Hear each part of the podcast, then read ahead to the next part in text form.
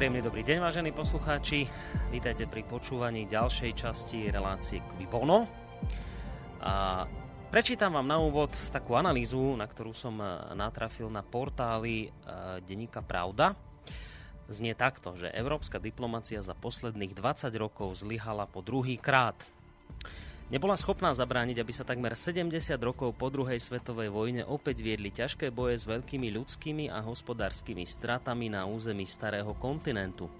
Európska únia, ktorá sa mohla hrdiť tým, že nebojuje zbráňov, ale slovom, že vyjednáva, hľadá a presadzuje kompromisy, e, sa rozhodla pre vojnu, hoci len obchodnú.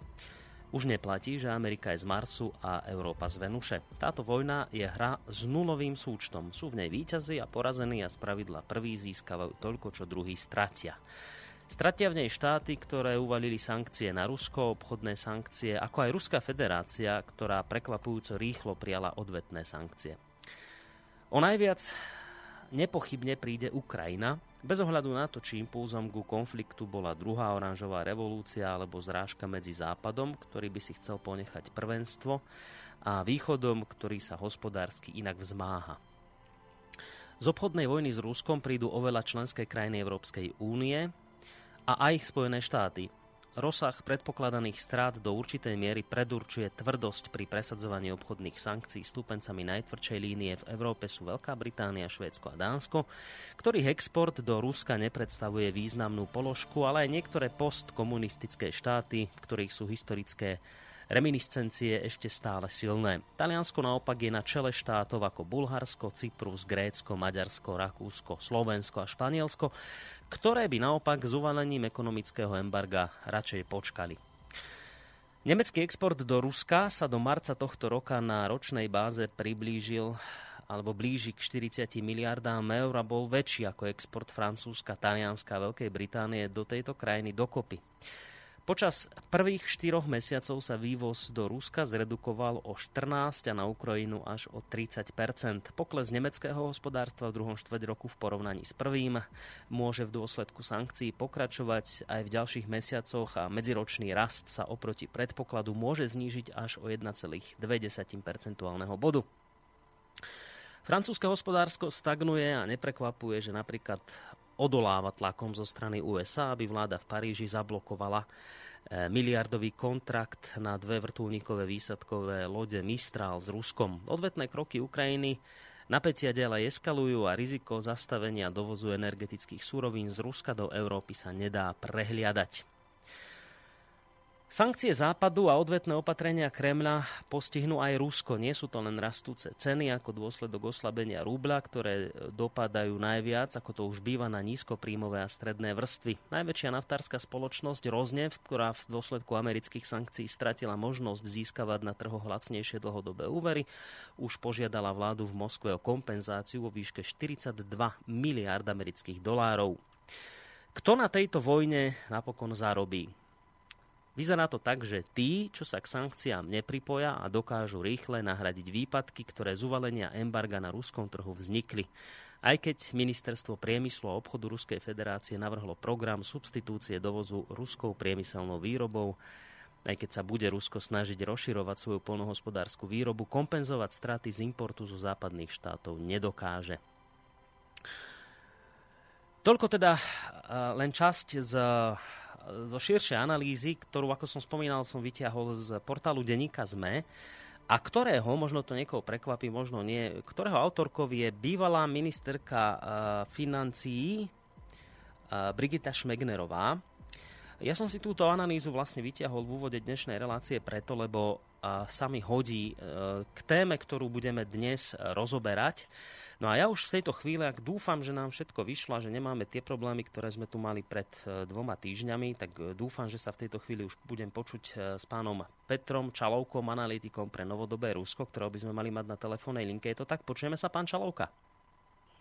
Počujeme sa, ale je tam nejaká hudba v pozadí a ja tak 50% vás počujem. Tá hudba už skončila, takže teraz to dúfam, že bude lepšie a už tá hudba asi neznie, predpokladám znie stále. Ešte stále tam počujete? No počkajte, tak skúsime Hej. spraviť niečo s tým. Je to teraz lepšie?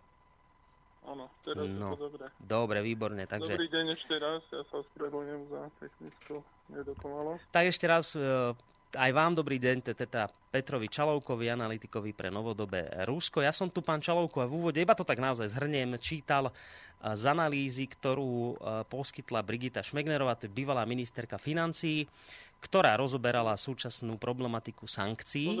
A ja, ja som práve preto to použil, lebo my dnes, ako aj iste poslucháči si všimli, tak budeme sa dnes v druhej časti relácie k Bono E, ktorú budem už pravidelne s vami robiavať takto každý druhý štvrtok. E, tak dnes sa pozrieme práve na túto problematiku sankcií. Ja budem veľmi rád, ak sa do tejto našej diskusie zapoja aj, diskusie zapoja aj poslucháči. E, môžete písať vlastne už v tejto chvíli maily, tak ako to urobil jeden z našich poslucháčov. Trošku neskôr si ho prečítame. Pálo nám už napísal. A budeme čítať samozrejme aj ďalšie maily, ktoré nám prídu na adresu studiozavinač slobodnyvysielac.sk Môžete nám písať aj na Facebooku a, a takisto môžete aj telefonovať potom neskôr na číslo 048 381 0101. Ja len dodám, že spolu s pánom Čalovkom bude túto reláciu vysielať pre vás Boris Koroni. Pán Čalovka, budeme sa dnes venovať sankciám, ale predsa na úvod si to neodpustím, lebo máme tu jeden taký dosť významný dátum, ak sa nemýlim, tak dnes by to malo byť 46 rokov od vtedy, ako nám sem na územie vtedajšieho Československa vtrhli vojska Varšavskej e, zmluvy. A e, pýtam sa to práve preto, lebo e, dve otázky mám v tejto súvislosti na vás. Dnes mnohí ľudia označujú to, čo sa deje na Ukrajine, hlavne teda v súvislosti so zabratím Krymu ruskou armádou, tak mnohí ľudia to dnes označujú, že je to čosi podobné, ako bol, v šest, ako bol august 68 v prípade Československa, že to, čo teraz robí Rusko, to je zase tá, taká istá, alebo ten istý druh invázie, akú uplatnil sovietský zväz s ostatnými krajinami počas 68. Tak na úvod chcem od vás vedieť váš názor, že vy v tomto tiež vidíte nejakú paralelu v prípade porovnania týchto dvoch udalostí? Uh, aj áno, aj nie. Lebo samozrejme dnešné Rusko vôbec uh, sa nedá porovnať s tým, čo bolo v dobe Sovjetského zväzu. Uh, doba Sovjetského zväzu bola dobou studenej vojny, kde fungovali dve doktríny. Jedna doktrína Varšavskej zmluvy, druhá bola doktrína NATO.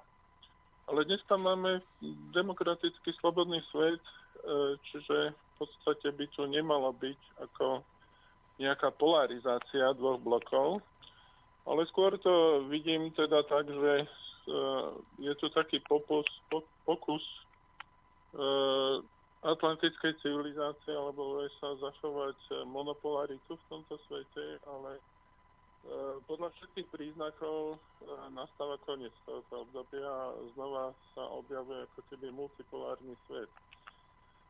To je prvá vec. Druhá vec je, že Krím E, nech to znie akokoľvek, e, nebol obsadený vojenský pomocou vojny, ale mierovým spôsobom a e, pri slobodnom hlasovaní väčšina ľudí podporila pripojenie Krímu k Rusku. Ale samozrejme takéto veci sa nemajú robiť, čo je naprosto správny postoj a správne videnie sveta Kdežto, uh, povedzme, v prípade 68 rokov v Československu, tam uh, bolo obdobie veľkých nádejí, keď ako ľudia chceli mať socializmus s ľudskou tvárou, humánnejší, lepšie vzťahy spoločnosti. A naozaj to začalo na jar, bola to ako keby taká jar, ako keby sa tej československej kultúre vdychol taký vánok nádej na lepší život. A do toho prišli uh, prakticky varšovské vojska zo všetkých štátov na okolí, všetkých štátov Varšavskej zmluvy, s výnimkou Jugoslávie a Rumunska, ak sa dobre pamätám, a skončilo to tak nejak nedobrým pocitom na našej strane. Ale zase ja mám taký pocit, že Slováci sú naozaj taká holubičia povaha a keď sa takto bavím s ľuďmi okolo seba, s výnimkou, e, povedzme, ľudí nie slovenskej národnosti, mm-hmm tak väčšinou mám pocit, že e, nejaký taký pocit krivdy voči, voči tomu sovietskému Rusku opadol a že teraz ľudia skôr by som povedal, že fandia Rusku. No, tento istý pocit e, za seba poviem, mám a ja, ale niekto by mohol povedať, že sa pohybujem v zlých kruhoch, viete, že, že t- slobodný vysielač... Asi... Myslím, že a, tak ja si to myslím tiež, ale niektorí majú iný pocit. Koniec koncov rádio Slobodný vysielač je dlhodobo obviňované z akéhosi proruského postoja. Dokonca tu padali veľmi tvrdé slova o tom, že nás financuje ruská tajná služba alebo Putin.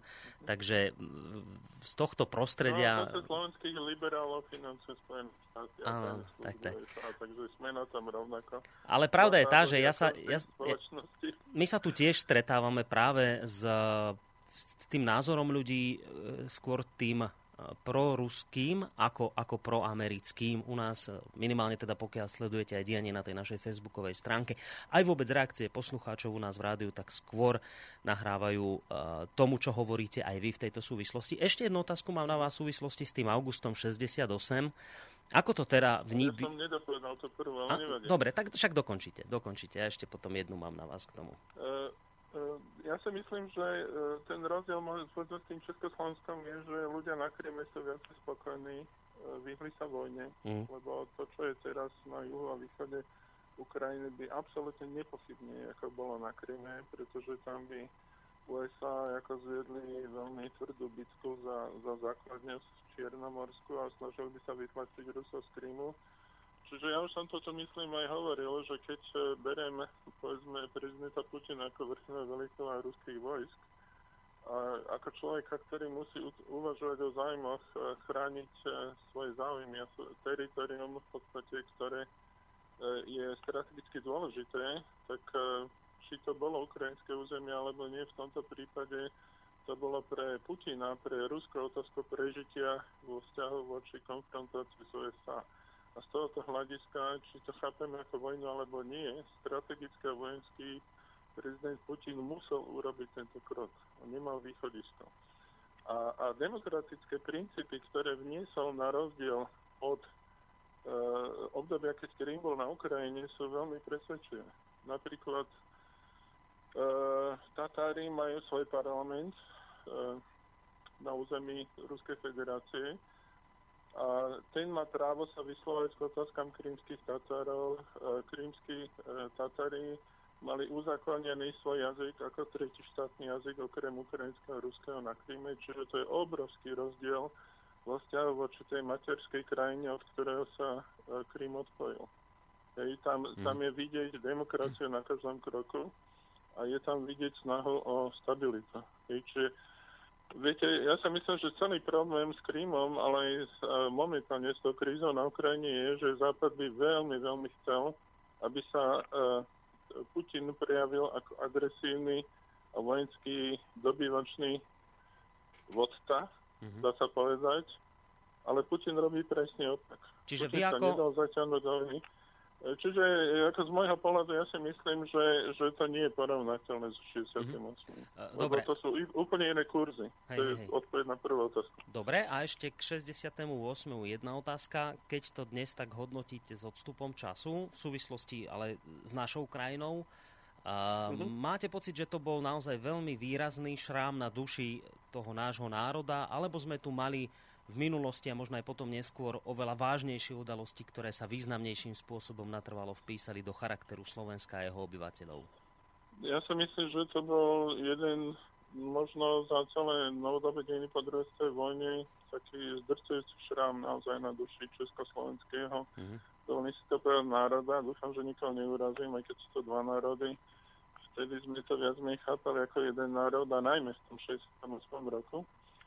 Uh, ale v, viete, no, tak do, nastal odlev inteligencie, tí schopnejší ľudia, takí podnikavejší odišli na západ, že Slovensko utrpelo, utrpela kvalita školstva, lebo odišli celé tí najlepší ľudia. No nie najlepší, samozrejme niektorí, ktorí mali vlastnecké cítenia, boli schopní sa obetovať a žiť aj v horších podmienkách hm. a nejakým spôsobom robiť niečo pre vlast, tí tu samozrejme ostali, mnoho vynikajúcich ľudí tu ostalo, hej, ale e, keď si to vezmete v umení, v kinematografii, však odišli ľudia, čo viem, ako Forman, hej, to, to bol velikán v podstate už keď bol v Československu. Ale to zase si myslím, viete, no z takého hľadiska celosvetej kultúry, tak uh, ako to jeho umenie ostalo, možno aj dostalo väčší rozhľad v Amerike, čiže pre niekoho to bolo plus a pre niekoho mínus. Mm. Ale bol to negatívny, veľmi negatívny jav. No, to som chcel... Ja, ja ináč, ešte, ešte takto by som možno povedal takú zaujímavú vec, že ja som uh, po 69. žil ako študent v Rusku Sovjetskom zväze a mal som možnosť, ja som mal priateľov aj disidentov.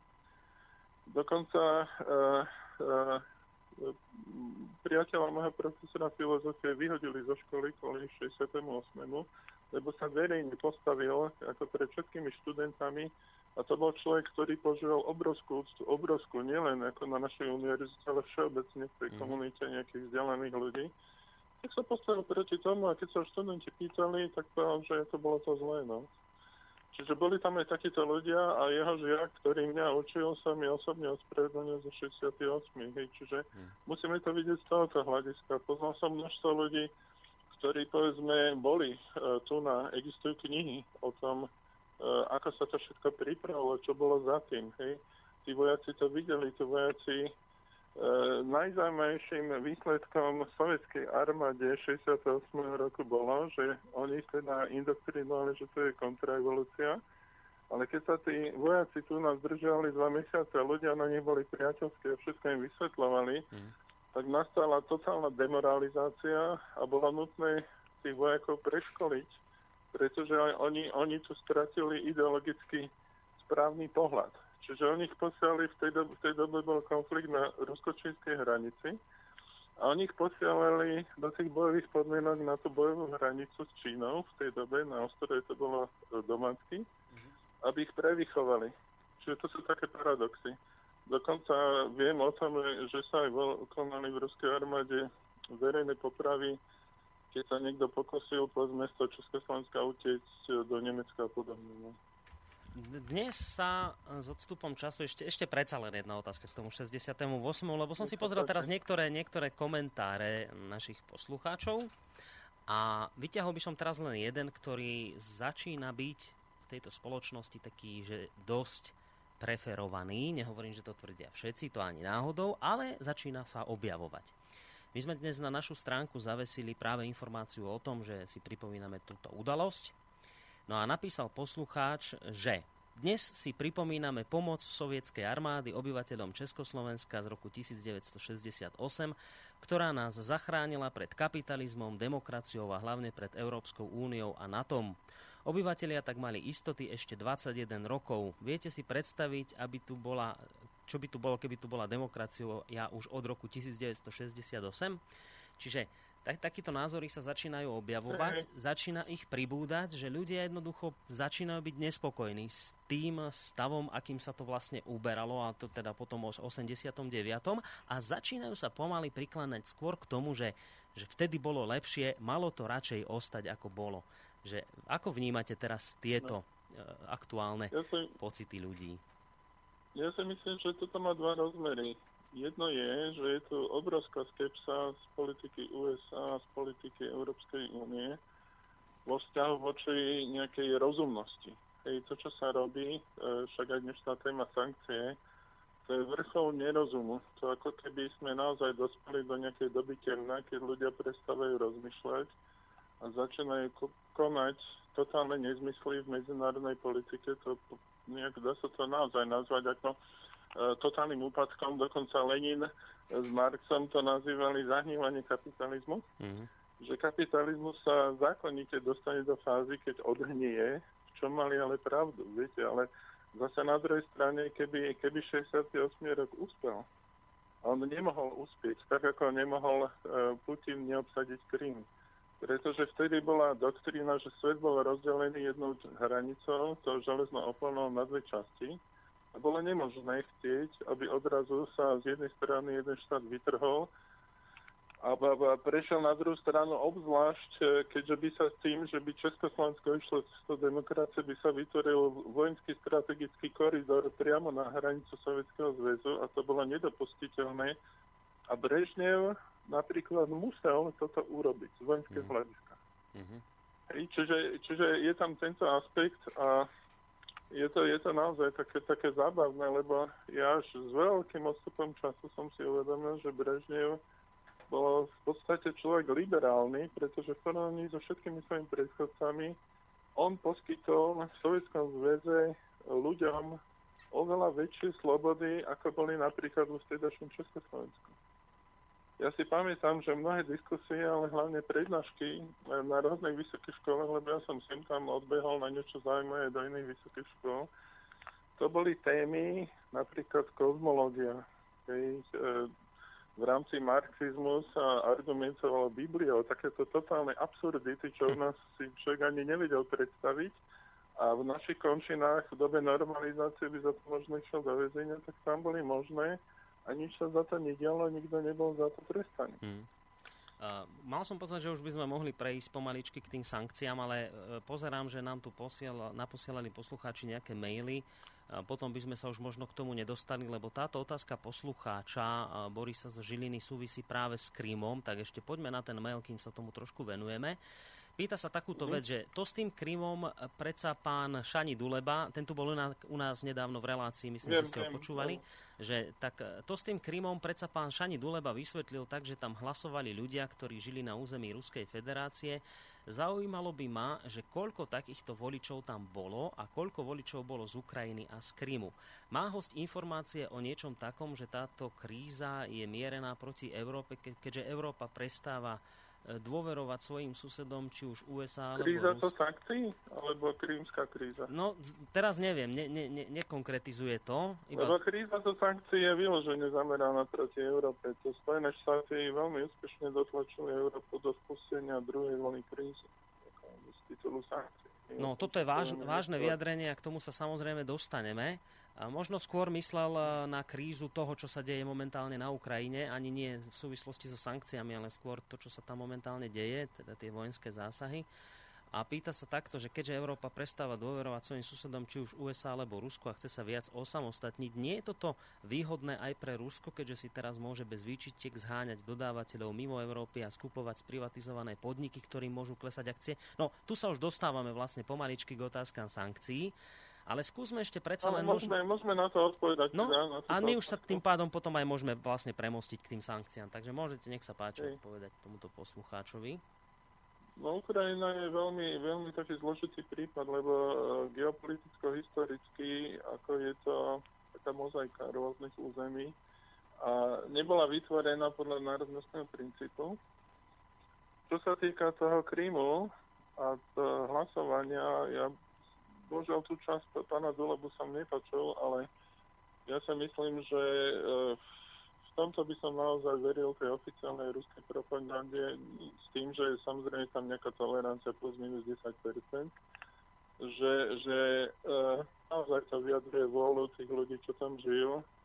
Či už tam nejakí Rusy došli a sa zúčastňujú hlasovania, ja si myslím, že to určite nebolo nejaké majoritné tá ich účasť a tá drtivá väčšina ľudí, čo hlasovali v otázke, ktorými boli miestni ľudia. A, a myslím si, že e, tí miestni ľudia teraz, keď vidia, čo Ukrajina robí so svojím vlastným ľudom, ako na juhovýchode, tak sú šťastní ako bohy, že sú pod Ruskom.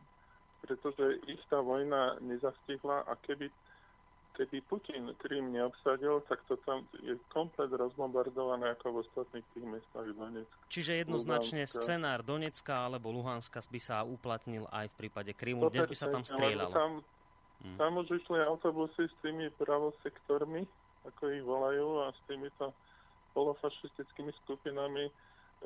Aby, aby, aby poslucháči mali predstavu, tak momentálne na Ukrajine, keď dojdete do Kieva, tak sa ako turistický suvenír predáva e, fašistická vlajka ukrajinských fašistov. E, je to čierno-červená vlajka a v podstate je to symbol banderovca. Tak to sa spolu s ukrajinskou vlajkou teraz e, to, to máte len predstavu o mentalite momentálne Ukrajincov, že oni si myslia, že keď tam bude zahraničných turistov, Takže bude zaujímať ukrajinská vlajka, že si kúpi domov a že bude zaujímať ako polofašistická vlajka. No ale Hej. Vyzerá, to, vyzerá to pán Čalovka tak, že tá, tie skupiny, ktoré vyhovovali režimu na Ukrajine v súvislosti s bojom so separatistami, teraz narážame práve na pravý sektor, začínajú spôsobovať problémy už samotnému oficiálnemu režimu. Ja som zachytil Hej, informácie ale... o tom, že pohrozili útokom na Kiev a podobné veci, čiže tam to vyzerá, že sa im to... také vnútorné hrádky. Tam v podstate ide o boj oligarchov a, a tí sú v podstate traja ne, nebudem sa tomu nejak veľmi mm-hmm. venovať, lebo ja si myslím, že prenos to nie je až také dôležité, ale uh, minister vnútra a šéf tohoto pravého sektoru sa postavili proti sebe a viac menej sa navzájom sa vyhražali jeden druhému, že sa zabijú. A v podstate to je planta celého problému, že to je ako ukazovanie svalov a otázka je, kto kto bude mať lepšie nervy, alebo kto, kto koho prvý, prvého zabije. Ale dovolím si len tak pripomenúť, že ja som e, počúval na YouTube e, ešte v marci analýzu toho, čo sa bude diať na Ukrajine. A, a tá analýza znela takto. E,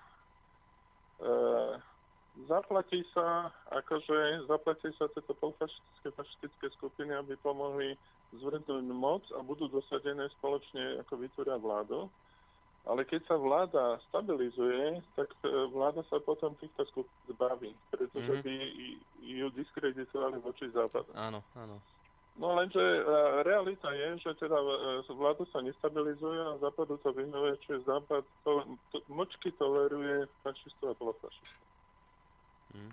Takže toto by sa prenieslo na Krym a chvála Bohu, že sa to tam neprenieslo. No, a ešte chvíľku predsa len počkáme pred tými sankciami, lebo zase druhý poslucháč nám píše, že ešte, ešte skôr ako sa dostaneme k tým sankciám, chcel by od vás uh, reakciu na to, že či ste zachytili tú informáciu, že bola vystrelená na tie separatistické územia ďalšia balistická raketa .M, No, a, oni tam strieľajú často. A, a ona, ona, ona vybuchla nejak, či, či zlyhala, že, že nevybuchla tam nad, nad tou zemou, ako nepozabíjala ľudí, lebo nejak, že zlyhala.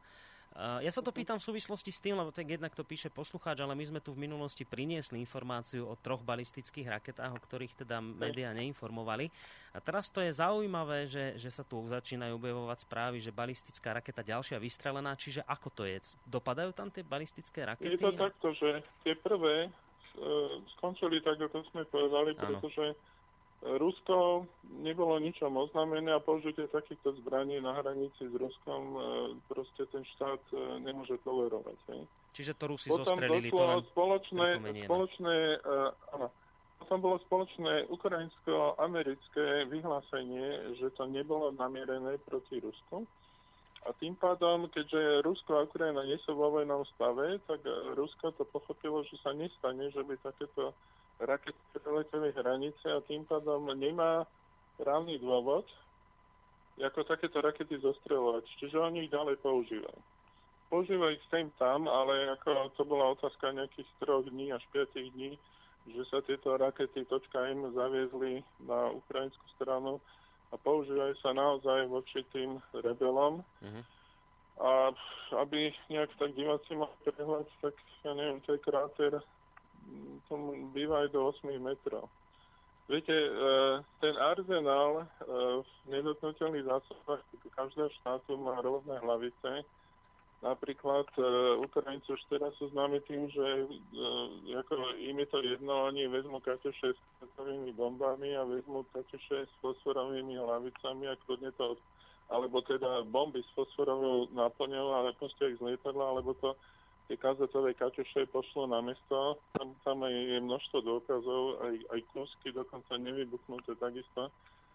Čiže e, to, to je už vojna bez pravidel.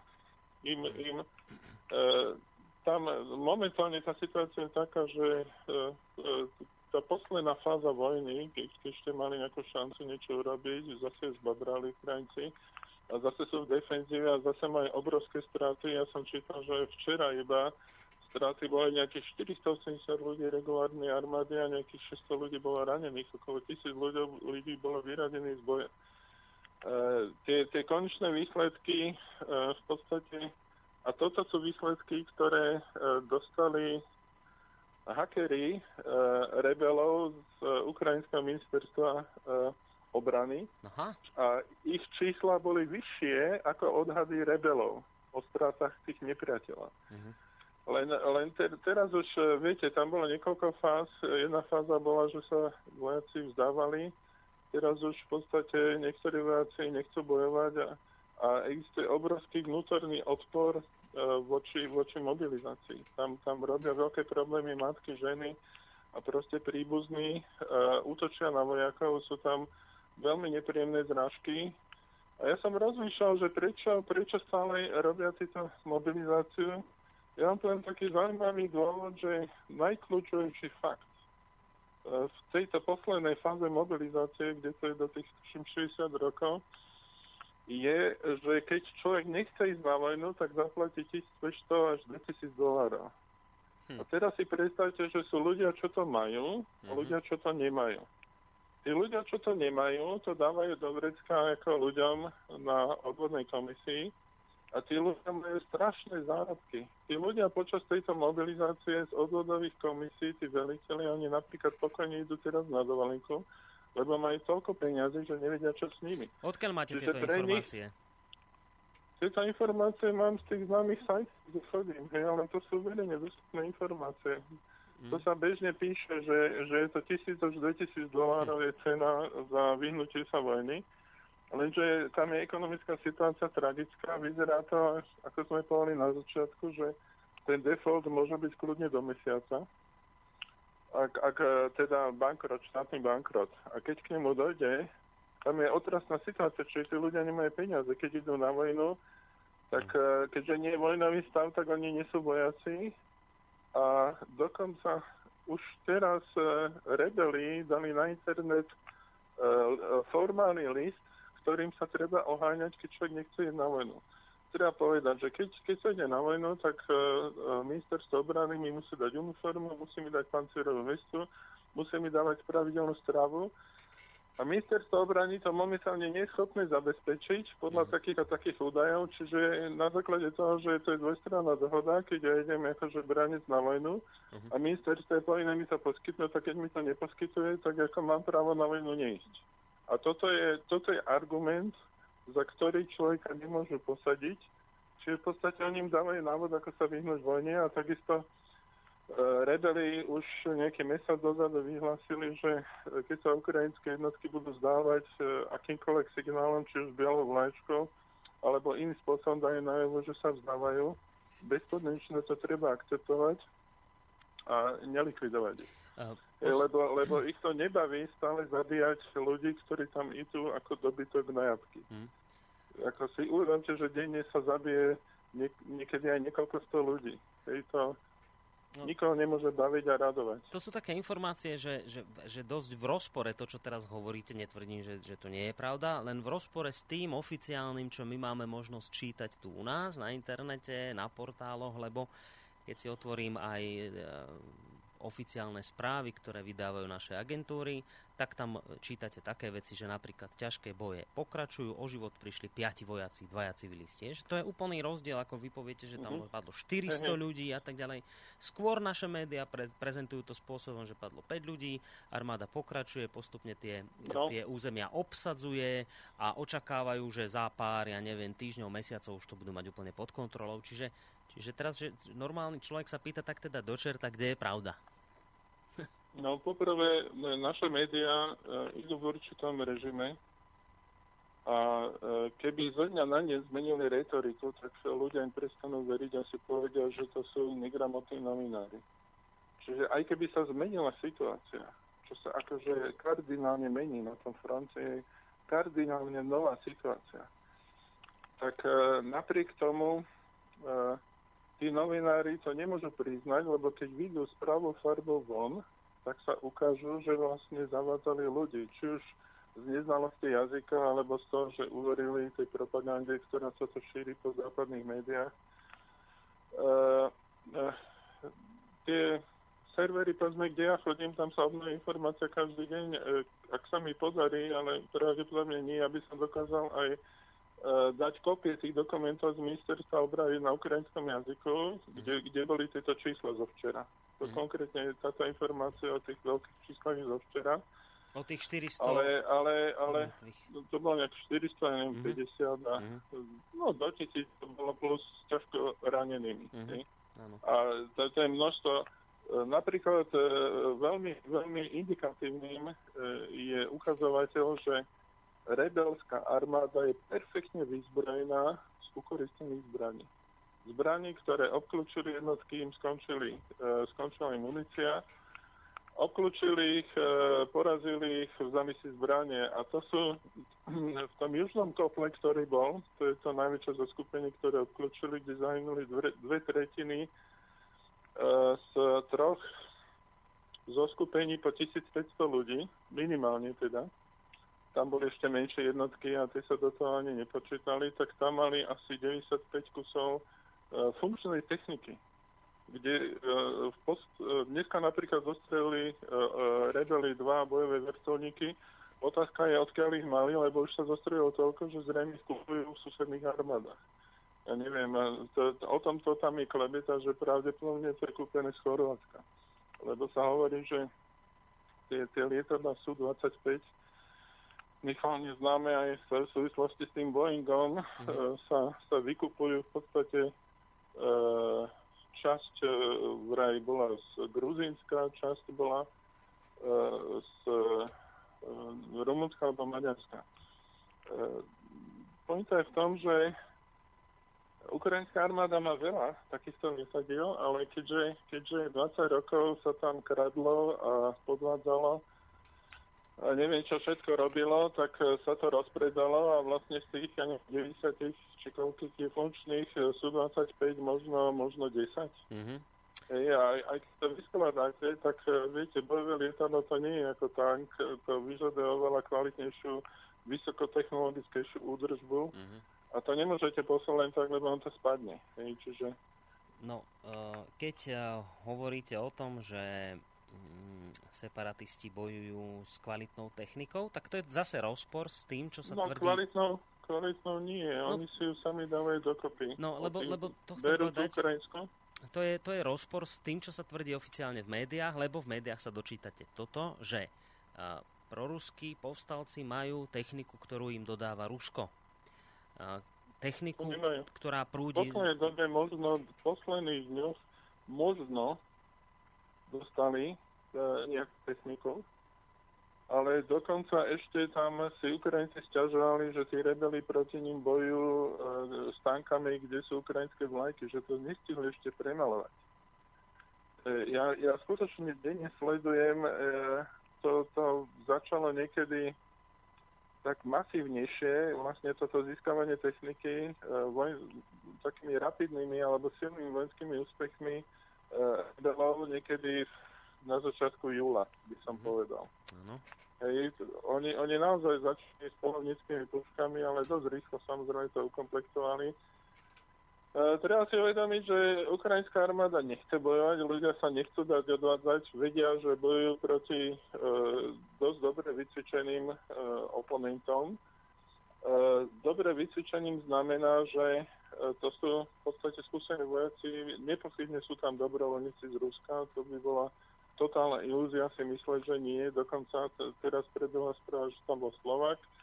Určite sú tam aj ľudia z iných národov. Mm.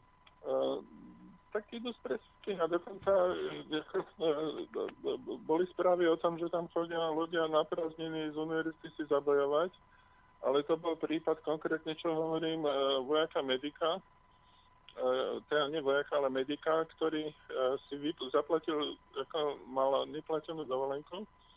Išiel tam a chcel fungovať v prednej línii ako lekár, ale nakoniec tam musel fungovať ako uh, zdravotník a nakoniec tam bolo tak malo lekárov, že tam zostal dlhšie. A mhm. nakoniec v niektorých situáciách musel začať bojovať, aby prežil. No ale viete, vezmite si, e, staršia generácia pozná taký film Bitka na Vitkové. Bol taký nasledovník Jana Husa, uh, uh, taký čosi ako vojenský generál Jan Žižka. Jan Žižka viedol, nech viedol akúkoľvek armádu počas svojho života, ani jedinú bitku za celý život neprehral. V Prahe král Zigmund proti nemu poslal 70 tisícovú krížovskú výpravu elitných vojakov z celej Európy a v bitke na Vitkove mali dve pevnostky, ja neviem, 10 x 10 metrov z brvien, ktorých bolo dokopy 30 sedliakov. Samozrejme, sedliakov husitov zvyknutých bojovať, ale tými sedliackými zbraniami, narovnanou kosou, cepkmi, okovanými mm-hmm. a mhm. podobne. A na tých poslal Žigmund 7 tisíc jazdcov.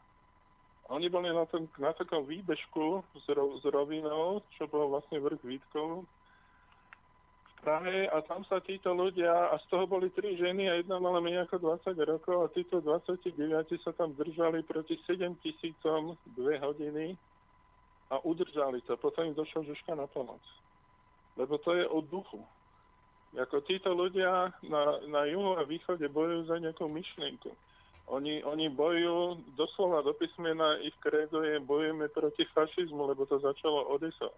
Mm. Oni, oni vedia, prečo bojujú, oni tam prišli dobrovoľne. E, ja som videl veľmi zdrvujúce také svedectvo, volá to, že prísaha, je to taký klip.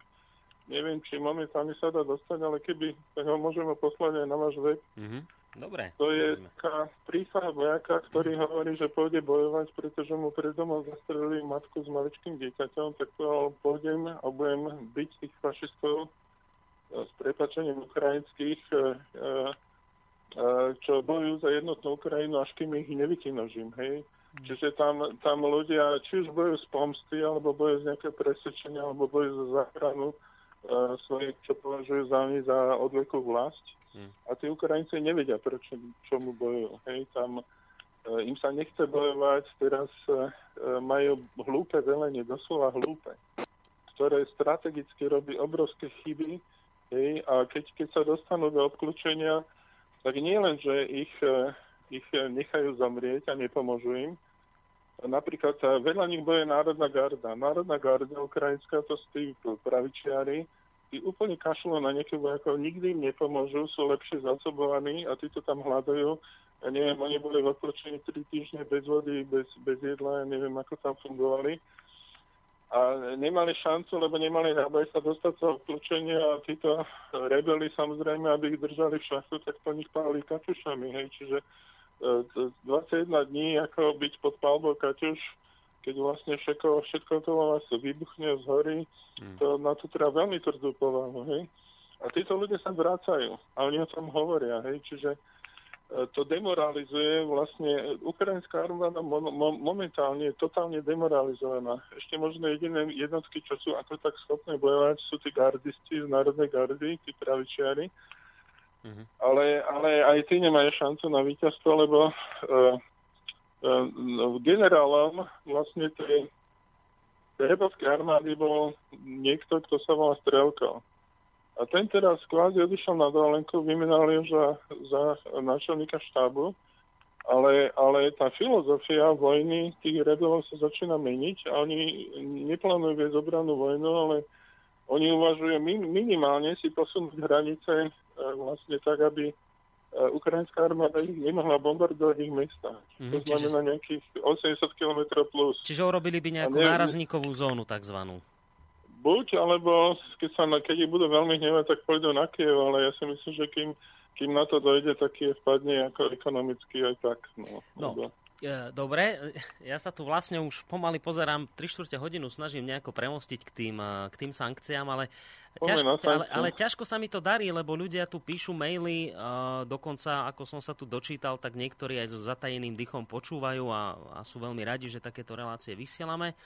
Mnohí sa stiažujú, že je trošku slabší zvuk. Ja skúsim to pridať, len zatiaľ nemáte, pán Čalovka, spätnú väzbu v telefóne? Zatiaľ, nás Zatiaľ nemám. Dobre, dobre, takže to skúsim ešte Zatiaľ trošku. nemám. Je, je to také, že ja keď e, rozmýšľam pri hovorení a húňam. To... Takže to je chyba na mojej strane. To, to nevadí, môžete húňať ešte kľudne ďalšiu vyššie hodinu.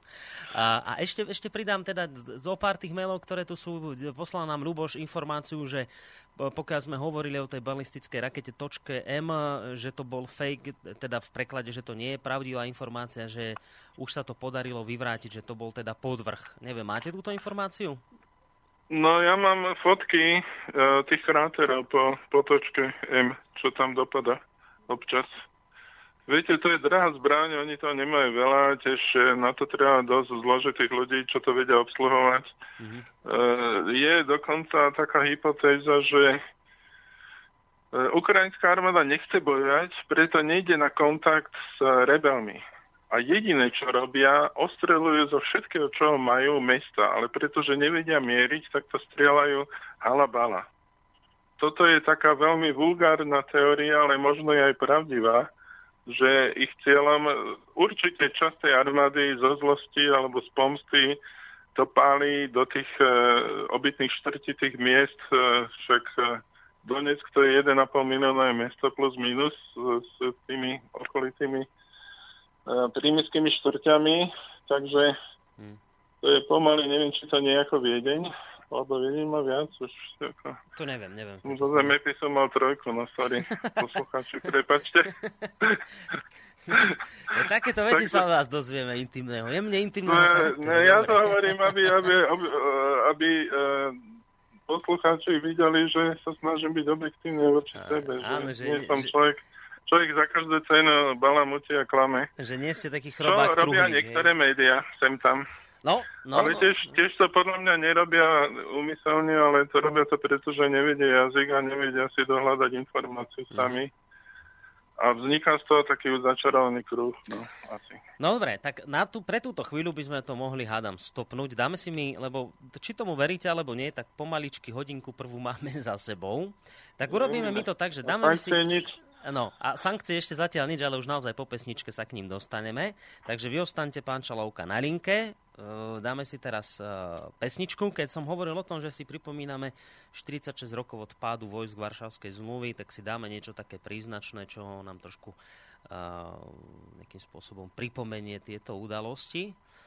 A, a po pesničke teda už pôjdeme k tej našej k tej téme, ktorú sme avizovali, teda budeme hovoriť o, o sankciách. Takže nás počúvajte ďalej a v prípade, že máte záujem sa zapojiť, tak bolo by fajn, aby ste sa už pýtali na tieto témy alebo otázky, ktoré budú práve so sankciami súvisieť. Číslo 048 381 01. Ja aj vidíte, teraz som si uvedomil, že ja vám hovorím číslo telefóne a vy sa nám vlastne nedovoláte, lebo na telefónnej linke mám pána Čalovku. Takže telefón nie, na ten zabudnite, ale môžete nám písať maily na studiozavinačslobodnyvysielac.sk prípadne na Facebook.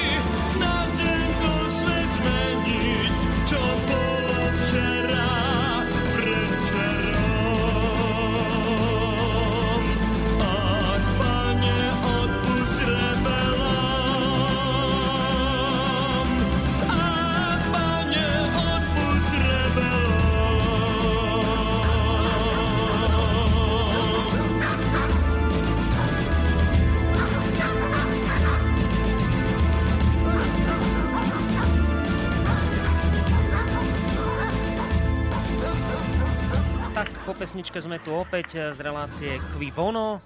To je výraz, ktorý, ako sme vám už hovorili aj v, tom, v tej prvej časti tejto relácie, to je výraz, ktorý sa, ktorý sa spája hlavne s rímským štátnikom, filozofom, politikom, významným rečníkom Cicerom, ktorý by sa dal preložiť aj tak, ako v koho prospech alebo v čí prospech. Tak, takúto reláciu práve vám v tejto chvíli prinášame, respektíve reláciu pod týmto názvom. Je to konkrétne druhá časť ešte len a vysielame ju pre vás a budeme vysielať pravidelne s pánom Petrom Čalovkom, ktorý je analytikom pre novodobé Rusko.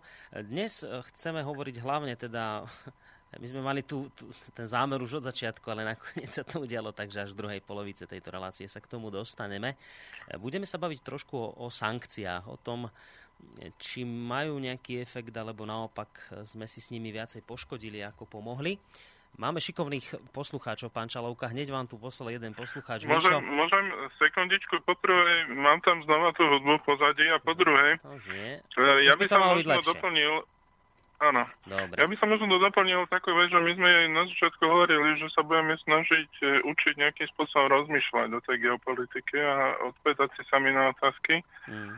A, a, a v tejto súvislosti ty sa ma pýtal, že či či e, je to overená informácia. Mm-hmm. Počas relácie je to dosť, dosť komplikované, tak to, to komentár vždy. V zásade ja beriem informácie, ktoré mám dvakrát overené, minimálne. Ale bolo pár výnimiek. Jedna bola tie točky M a ten útok ako e, prvýkrát, keď bol. Potom ďalšia bola tá informácia minulej, ktoré sme, o ktorej sme povedali, že možno je pravda, možno nie, ale zaujímavé je ako tá reflexia o takéto úvahe. Čiže niektoré informácie e, vnímame ako keby e, posielanie si správ medzi tajnými službami a snažíme sa ich analyzovať. E, to znamená, že to sú informácie, ktoré bežne ako keby sa nepretraktujú v médiách. Hej, ale možno, možno je to príliš e, zložité sa baviť o týchto informáciách v tomto formáte vysielania, ale to len tak na vysvetlenie, hej, že m, mm, určite nie je nejakým cieľom mojim, povedzme, v, tejto, v takýchto reláciách nejakým spôsobom si vymýšľať alebo sa robiť zaujímavým, mm. ale skôr e, rozmýšľať o tom, do akej miery to môže alebo nemôže byť pravdivé, keď sa tie informácie poskladajú. Mm-hmm to je všetko z mojej strany. Dobre, čiže, čiže nie ste nejakým veľkým priaznivcom konšpiračných teórií, silou, mocou no, niečo no, to povedať. vôbec nie. No. nie. Nie, nie, Dobre. Nie, nie. Dobre, tak poďme k tým, k tým sankciám. Ja som čítal uh, taký rozhovor, uh, ktorý vyšiel s estonským premiérom, nejaký európsky portál s ním robil rozhovory, estonským premiérom Tavim Rojvasom a spýtali sa ho, že teda čo si myslí o týchto sankciách, či je dobré, či sa mali príjmať. A on povedal takúto vec, že k sankciám by nedošlo, keby neexistovala viera, že povedú k ukľudneniu konfliktu. Ich cieľom je primeť Rusko, aby sa už neplietlo do ukrajinských záležitostí.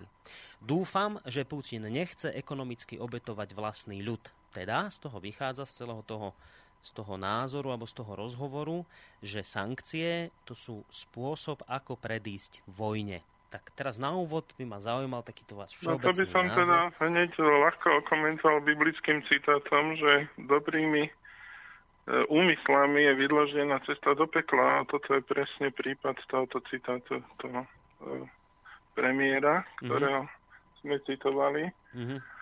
Lebo e, otázka je, že aký nástroj použijem. Keď si vezme históriu, treba študovať históriu a zistiť, kde, kedy sa aké sankcie uplatňovali aký to malo výsledok.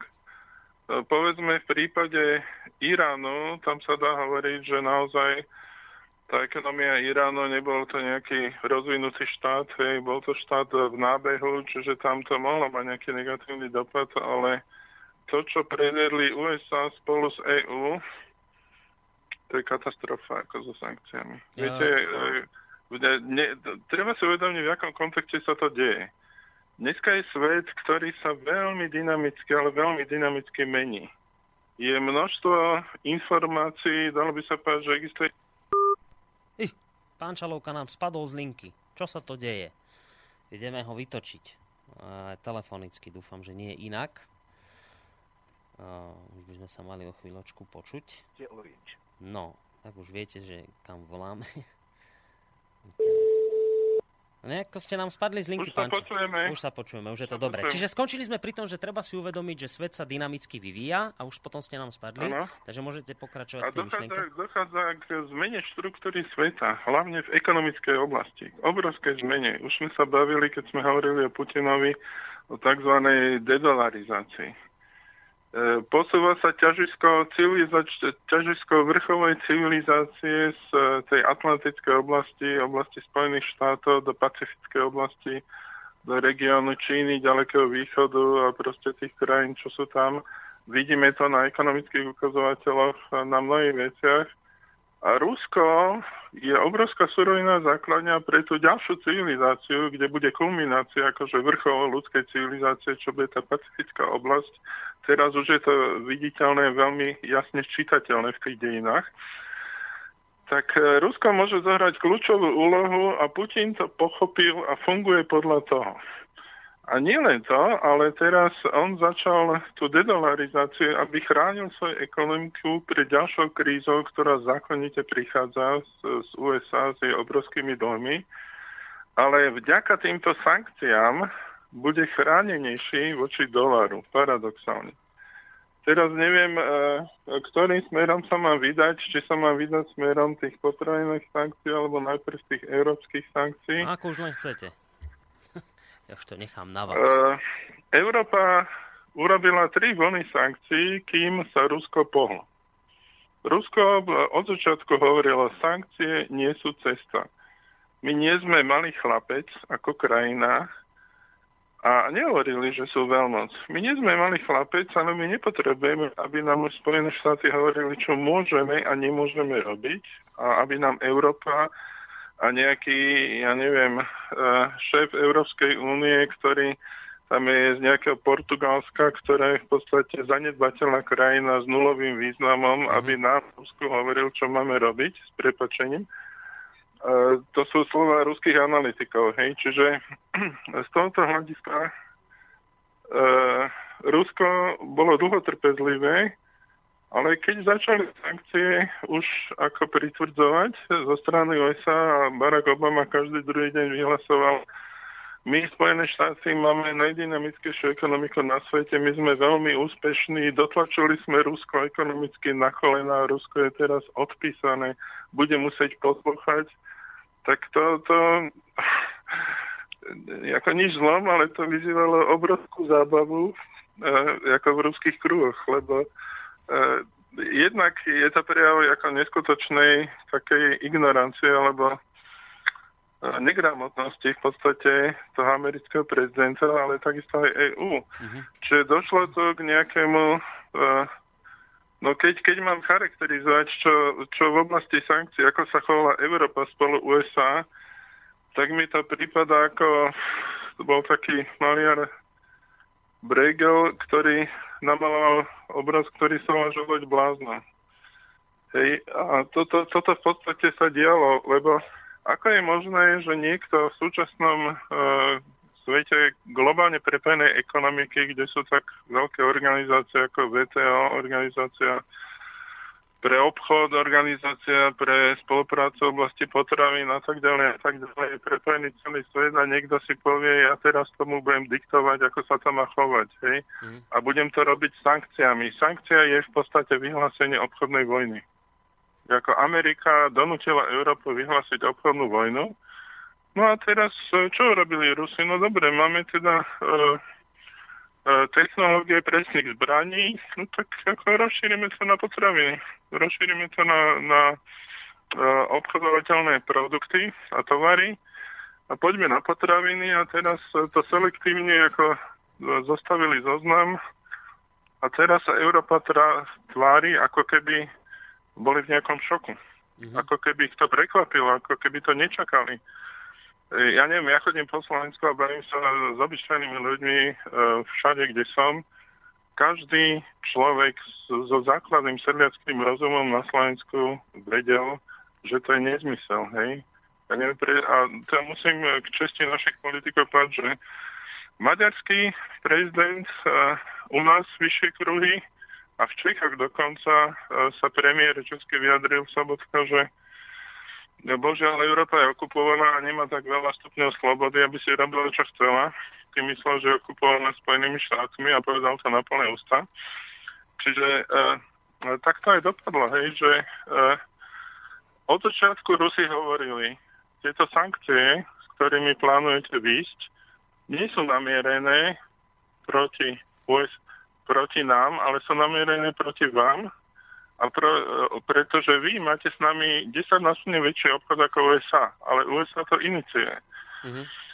Čiže v dôsledku to sa stalo nasledovné. Poprvé, okamžite, viete, trh je niečo, čo neznáša vákuum.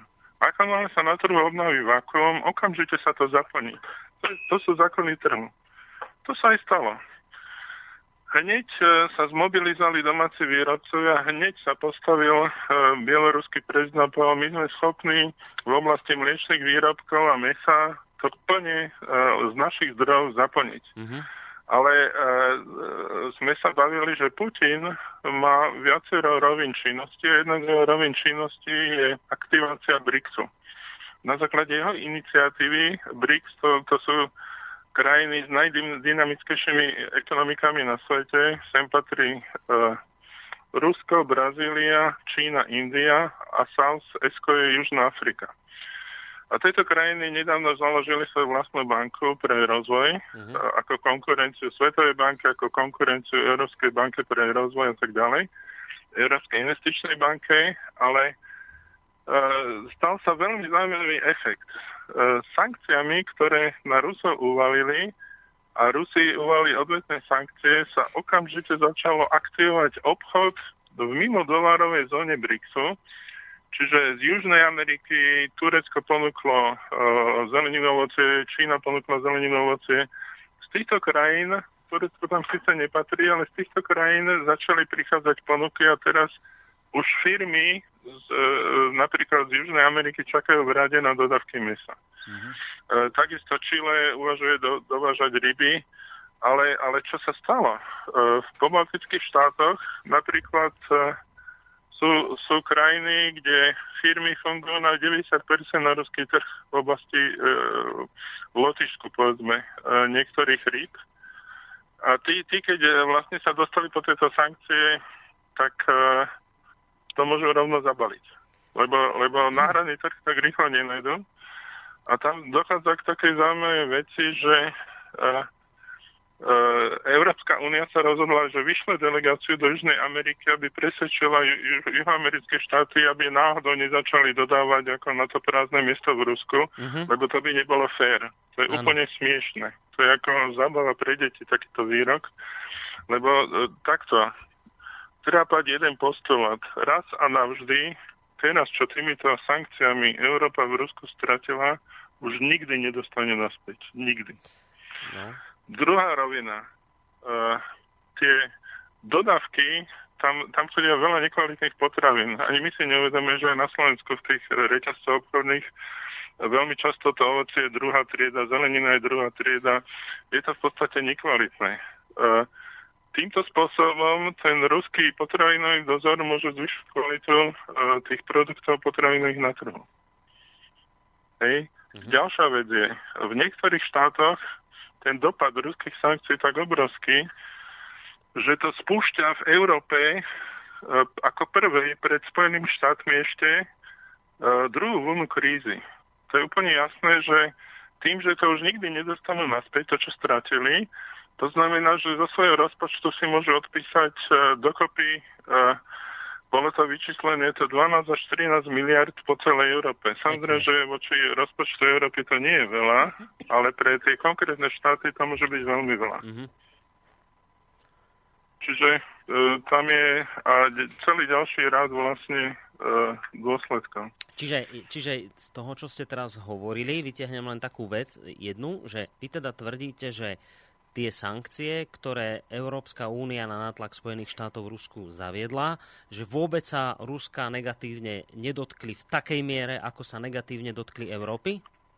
Naopak sa dotkli Ruska pozitívne. No, že sa ich nedotkli tak negatívne, v, ta, v takom zlom... Uh, nie, tak, nie tak, naopak, mali čiste pozitívny, čisto čiste, pozitívny ekonomický do, dopad. Čiže dokonca, to ja tvrdím. Že, čiže počkajte, že, čiže je to naopak, že, že Rusi na tom práve že získali? A, a ten, kto stráca... Prvými sankciami zo strany EÚ veľmi získali, pretože stiahli výrobu strategických vecí k sebe, mm-hmm. napríklad časti vojenskej výroby z Ukrajiny. E, mobilovali sa, tu, tu by sa dali uvieť historické príklady, ale asi na to neviem, či budem mať čas, ako z obdobia druhej svetovej vojny, ale vojny. Rusko e, e, v oblasti e, nejaké koncentrácie výroby a sebestačnosti má už nejaké skúsenosti. A to sa prijavilo tesne pred e, druhou svetovou vojnou, keď nastal obrovský skok v ekonomike Ruska, tam bol nárast ako dvojciferný každý rok. A bolo to čiastočne vďaka tomu, že mali výborný manažment na celonárodnej úrovni a objednávali si e, amerických manažerov za doláre a za zlato v obrovskom objeme. Hej, to je taká malá osvetlená časť eh, sovietských dejín, ale oni dokázali vlastne zaplatiať si cudzích ľudí postaviť svoj priemysel na špičkovú úroveň, ťažký mm. priemysel najmä. To je jedna. No. Rozumiem, rozumiem. Čiže, čiže vy tvrdíte, že tieto sankcie, ktoré Európa Rusku dala, že nie, že mu tým uškodila, práve mu tým naopak pomohla. Dobre. A a chcem dve veci. Prvú, že mi sa snaží niekto sem dovolať. Nevolajte na linku, lebo ja mám na telefóne v tejto chvíli pána Čalovku. Ak máte otázku, tak nám ju prosím vás adresujte na mail studiozavináčslobodnyvysielac.sk. To je prvá vec. Druhá vec, uh, už chcem ísť k týmto sankciám. Neviem, či ste zachytili informáciu, keď e, toto ma zaujalo, čo ste hovorili, že bola nejaká delegácia Európskej únie v tých latinskoamerických krajinách, aby teda nevyvážali svoje tovary Hovorilo do, sa o tom teda. do no, Ruska. Áno. A v médiách sa totiž to objavila aj jedna veľmi zaujímavá informácia, že európske krajiny chceli tie sankcie Ruska obísť takým spôsobom, že ich budú vyvážať nejak cez Švajčiarsko. Švajčiarsko. No, ale, áno, ale, Švajčiari, samozrejme nie len. Ale Švajčiari im klepli po prstoch a tento návrh, návrh odmietli. Odmietli pokusy potravinárskych firiem z členských štátov EÚ, aby teda vyvážali svoje veci cez Švajčiarsko, ktoré nie je v Európskej únii. Čiže e, to je ďalšia vec. A ešte jednu spomeniem. Neviem, či ste zachytili Poliaci ešte na začiatku, keď im e, Rusi zakázali e, dovoz jablk z Polska, tak sa e, Rusom vysmievali a fotili sa, ako jedia vlastné jablká sami. A teraz vyšla no, veľmi zaujímavá... A vyšla, vyšla zaujímavá informácia, že hovorí podpredseda Polského sejmu Tadeusz Ivinsky, že Poľsko nebolo pred uvalením sankcií proti Rusku na tento krok dostatočne pripravené. Sankcie sú dvojsečná zbraň a výsledkom je, že naši producenti teraz trpia. Polsko podporilo sankcie Európskej únie voči Rusku, aj keď sme vedeli, že budeme v prípade odvetných sankcií patriť k najzraniteľnejším, keďže ako jediná európska krajina susedíme ako s Ukrajinou, tak aj s Ruskom. Teraz, čo, čo, mne, čo mne z tohto všetkého vychádza, ja to teraz uzavriem do mojej otázky. Tak povedal som vám tu príklad Švajčiarska, že európske krajiny chceli obísť sankcie tým, že budú vyvážať svoje veci ďalej do Ruska, ale cez Švajčiarsko. Švajčiari im povedali, zabudnite, nič cez nás vyvážať nebudete. Poliaci si začínajú uvedomať, že, že majú obrovské straty. A teraz tá otázka moja je, že, že to nikto predtým nevedel? To si oni mysleli, že to dopadne inak? To sú tí ľudia, e, vrcholní predstavitelia Európskej únie takí naivní? Alebo, no, alebo je za tým, za tým niečo iné? Majú už nejaké dohody, povedzme, s Amerikou, kde budú vyvážať? Ja neviem si to predstaviť. Pre mňa je to ako pre človeka so sedliackým rozumom nepochopiteľné, že toto je vec, na mm-hmm. ktorú každý hovoril, že ale sa nečudujte, vy keď príjmete sankcie, zrátame si to matematicky, aký je obchod medzi Ruskom a Európou a keď sa to jednoducho stopne, tak vieme, aké máme straty. Veď to sa dalo vyrátať, to sa vedelo. Tak, Európa tak mi to vysvetlite, ako, ako, vysvetlite mi to pomaly ako chlapcovi z dediny, so sedliackým rozumom, že tak tí naši volení zástupcovia v Európe, to sú ľudia spadnutí na hlavu, alebo oni majú nejaké záložné plány, alebo o čo ide v tomto prípade? Takto, no ja by som na obhajbu politikov povedal, že od politikov sa neočakáva nejaká veľká múdrosť, alebo že by vedeli rozmýšľať, na to oni im, im štát platí nejakých analytikov. Tak ako tí analytici, čo majú tí európsky politici, to je ako... Uh, neviem, no to tí ľudia by mali vrátiť všetky platy, čo dostali. Mm. Ako, za toto obdobie určite pretože tí, tí analytici, ktorí radili európskym politikom prijať sankcie, by mali prispieť do fondu na vyplácanie e, kompenzácií tých sankcií. Lenže sankcie e, prinesli škodu, do, sumárnu škodu iba európskym štátom a to hovoríme o priamých škodách. To nehovoríme o nepriamých škodách. E, priznanú 12 až 13 miliard eur, ale e, fond na kompenzáciu týchto škôd má výšku 125 milióna. A chcú z neho všetci. Koľko? Ko, akú má výšku? Za... Uh, akú, akú výšku sú? 125 miliónov. Miliónov, aha, takže, takže Áno, miliónov sú... a tam je to 12-13 miliard. Tak, to, tak, sa tak, to odhaduje. To, to, treba, to treba zdôrazniť. Čiže to je zanedbateľná suma, ktorá je vo fonde. No, dobre. A teraz žiadajú všetci, viacerí. A čo ďalej? No a napríklad Španielsko žiada 5,2 miliardy. To mám tu len ako náhodný príklad. Mm-hmm. Hej? E, si vyčíslo svoje škody. Lenže e, keď si vezmete, mm, e, to nie sú len škody priamo farmárov. Farmári majú úvery, agrárne úvery na úrodu a keď to nepredajú, tak nebudú mať čo platiť. Čiže budú zlé úvery v bankách agrárnych a to je, to je rošada, ktorá akože sa namotáva na špirálu a začína sa do toho zaťahovať viacej peňazí. Hej? Čiže tu uh, uvediem príklad uh, na ruskej strane. Rus, ruským uh, podnikateľom zakázali používať niektoré banky a uverovať sa v zahraničných bankách čo viedlo, možno slovenské médiá to neosvietili, možno osvietili, viedlo to k tomu, že teraz dochádza k masívnemu kolapsu cestovných kancelárií ruských. Lebo oni boli uverované v zahraničných bankách, čiže obrovské množstvo turistov uviazlo niekde v hoteloch a nemohli sa dostať domov, lebo zo dňa na deň tie banky kvôli deficitu uverovania, e, nie banky, ale cestovky skrachovali. Mm-hmm. Čiže a ďalší ľudia sa nedostali na lietadla. Čiže e, obrovské množstvo ľudí v Rusku si zaplatilo dovolenky a nedostalo sa nikam. Teraz budú to musieť zložitým spôsobom vymáhať. A toto, toto má aj psychologický dopad. Oni si povedia, tak by takto na nás, tak ja poviem kaštem na vás a budúci rok poviem na dačo, alebo pôjdem do krajiny, kde sú, ja neviem, e, ako klasicky chodili do Bulharska, do Grecka, do tých e, ortodoxných krajín v zmysle s pravoslavnou kultúrou, ktoré im sú také najkompatibilnejšie. A e, tam sú ale ešte odvodené náklady, hej. Mm-hmm. Tí turisti, keď prídu do štátu, tak ruskí turisti zvyčajne sú veľmi, veľmi veľkorysí a oni vedia utrácať peniaze počas dovolenky, lebo keď niečo robí, tak naplno, hej. Čiže to sekundárne náklady z toho sú oveľa väčšie a banky žijú z úverov. Čiže keď oni im stopnú úvery pre ruských zákazníkov, výborne, ale ako to je dvojsečná zbraň, takisto pre tie banky. Mm. Čiže čo sa týka tých sankcií a tej dvojsečnosti, alebo teda toho zaplnenia miesta na trhu, ja som ma na to bol nádherný, nádherný príklad trdelník, skalický trdelník. Mm-hmm. E, skaličania hovoria, že sa vyrába odjak živa u nás a že ho doniesol kuchár jedno grofa, ktorý žil v Skalici a to bol generál a básnik maďarský a tak ďalej a tak ďalej.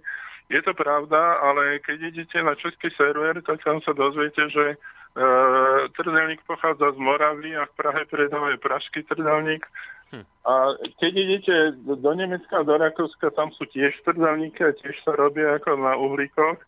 A keď dojdete do Turecka, v Turecku existuje sieť, niečo ako McDonald's, kde sa predávajú trdelníky.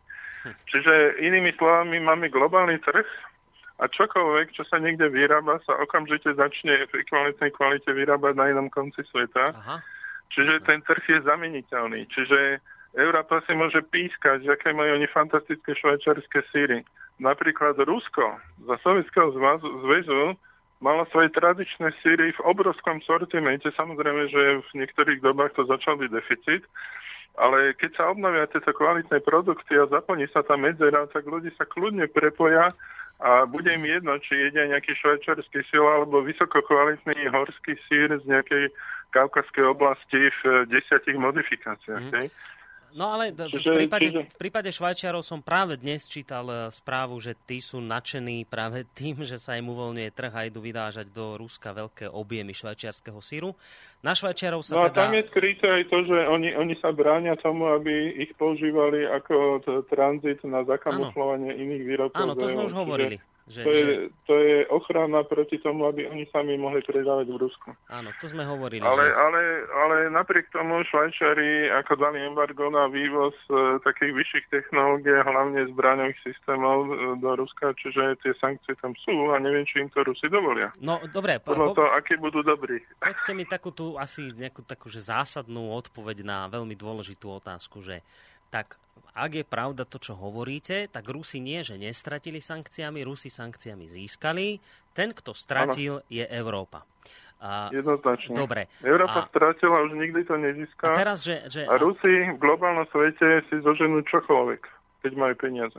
Čiže, čiže teraz, čo sa bude diať, že Rusko sa teraz preorientuje na iných dodávateľov, s inými... Skrátka, prehodnotí, prehodnotí obchodné vzťahy s jednotlivými krajinami Čiže teraz uh, sa blízka najlepšie časy Brazílii, ja neviem, týmto krajinám. Nie, rozíbe sa to obchodovanie v rámci BRICSu zatiaľ na úrovni potravín, ale už ako reálny obchod. To znamená, e, Američania Európa pomohli Rusku ekonomicky rozhýbať tú veľkú nedolá, nedolárovú doménu vo svete. Ale možno, že počkajte, pán Čalovka, však ja budem teraz uh, naivne sa spýtam, že možno, že to chceli Možno, že chceli tým Rusom pomôcť, viete, aby si mohli rozhýbať ten BRICS. Či toto asi ani veľmi nie? uh, ne, nechce, nebo... keby, keby Američania študovali svoje vlastné dejiny, tak keď bola americká revolúcia, americká revolúcia 1776 začala bostonským pitím čaju. Mm.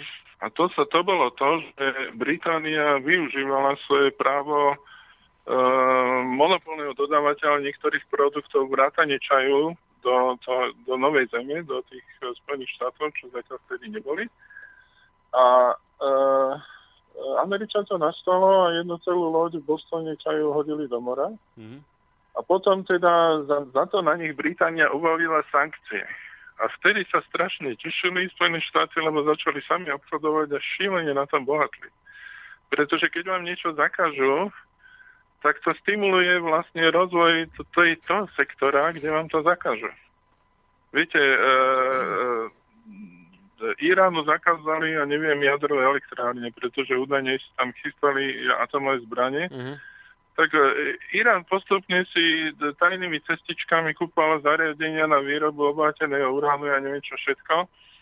A da, až sa nahnevali a došli tak ďaleko, že si sami tieto centrifugy začali vyrábať E, samozrejme, toto je dlhá cesta, lenže Rusko nezačína teraz v nulovom bode. Ako Putin dávno začal budovať určitý program a toto je veľmi zaujímavé. Ja som na jednej konferencii v Bratislave v septembri počul predstaviteľa ruskej vlády, ktorý povedal, že e, Putin, alebo teda Ruská federácia má do roku 2020 plán prechodu hospodárstva na vojenský režim.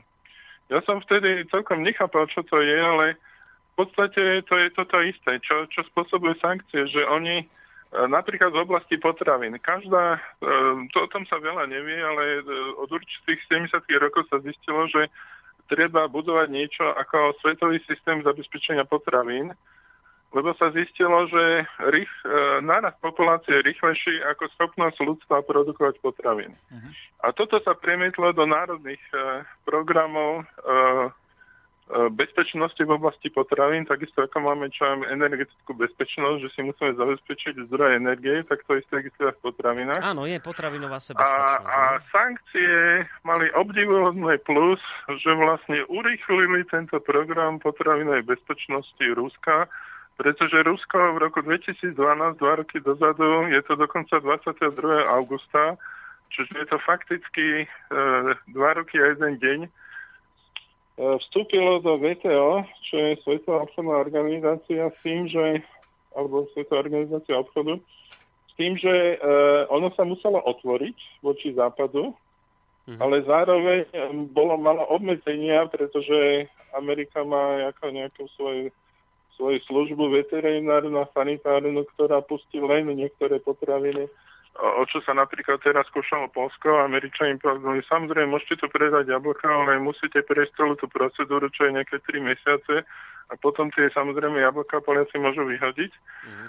A, a takto vlastne Rusko je členom VTO, oni si dokonca cez VTO stiažovali na sankcie, nikto ich nepočúval. A teraz by Európa si chcela stiažovať a USA na sankcie, ale nemôžu stiažovať, lebo zamietli stiažnosť Ruska no, uh... na sankcie. Áno? No, toto sa chcem opýtať, už keď hovoríte o tej Amerike, toto ma zaujíma. Tak, znova sa k tej otázke chcem dostať, že tak, Rusku ekonomické sankcie nie, že uškodili, ale pomohli, uškodili Európe. A ako je na tom USA? A pýtam sa to preto, lebo to nie je žiadnym tajomstvom, to nie je ani verejným tajomstvom, to je oficiálna vec, že Washington bol veľmi nešťastný z toho, že Európa sa len veľmi pomaličky, pomaly rozhýbavala k prijatiu sankcií, nebola veľmi ochotná a to sa Washingtonu nepo, nepáčilo. Washington veľmi tlačil Európu na to, aby už konečne tie sankcie prijala. Takže keď sa na to pozrieme z hľadiska uh, Spojených štátov amerických, tým prijatie sankcií zo strany Európy, vyšlo im to, akože oni z toho majú prospech USA? Viete, čo im vyšlo? Tá najdôležitejšia úloha, ktorá v tom bola skrytá, tá najdôležitejšia úloha je rozbiť spoluprácu Európy s Ruskom, lebo to je konkurencia Amerike, obrovská, ekonomická. Mm-hmm.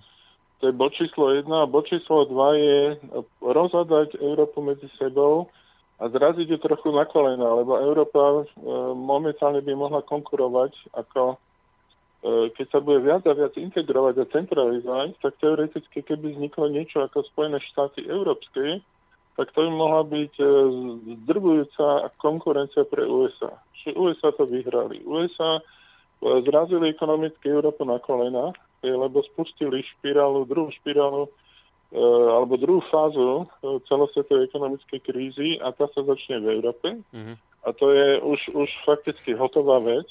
Je len mo- a druhá, druhá vec, čo je, uh, rozhádali Európu s Ruskom. To je, to je najväčšia blbosť, čo my v Európe, alebo teda títo politici negramotní európsky, čo mohli dopustiť. Rusko, taký obrovský zdroj surovín a dôsledkom toho bude, to už je vlastne. Začalo to, to veľkou zmluvou na 400 miliard dolarov medzi e, Ruskom a Čínou o dodávkach plynu, ale tam je celý rad ďalších a ďalších vecí. Amerika momentálne spočíva na totálne v, e, vymyslených vavrínoch, lebo e, vďaka bridlicovej rope a bridlicovému plynu Amerika je najväčší producent plynu a ropy na svete. A oni si mysleli, že nahradia Rusko, preto oni rozhodli Rusko s, s Európou, aby sami mohli dodávať mm-hmm. tieto suroviny do Európy a hlavne plyn. Lenže tam nemajú infraštruktúra, to je naprosto surrealistická úloha. Hej?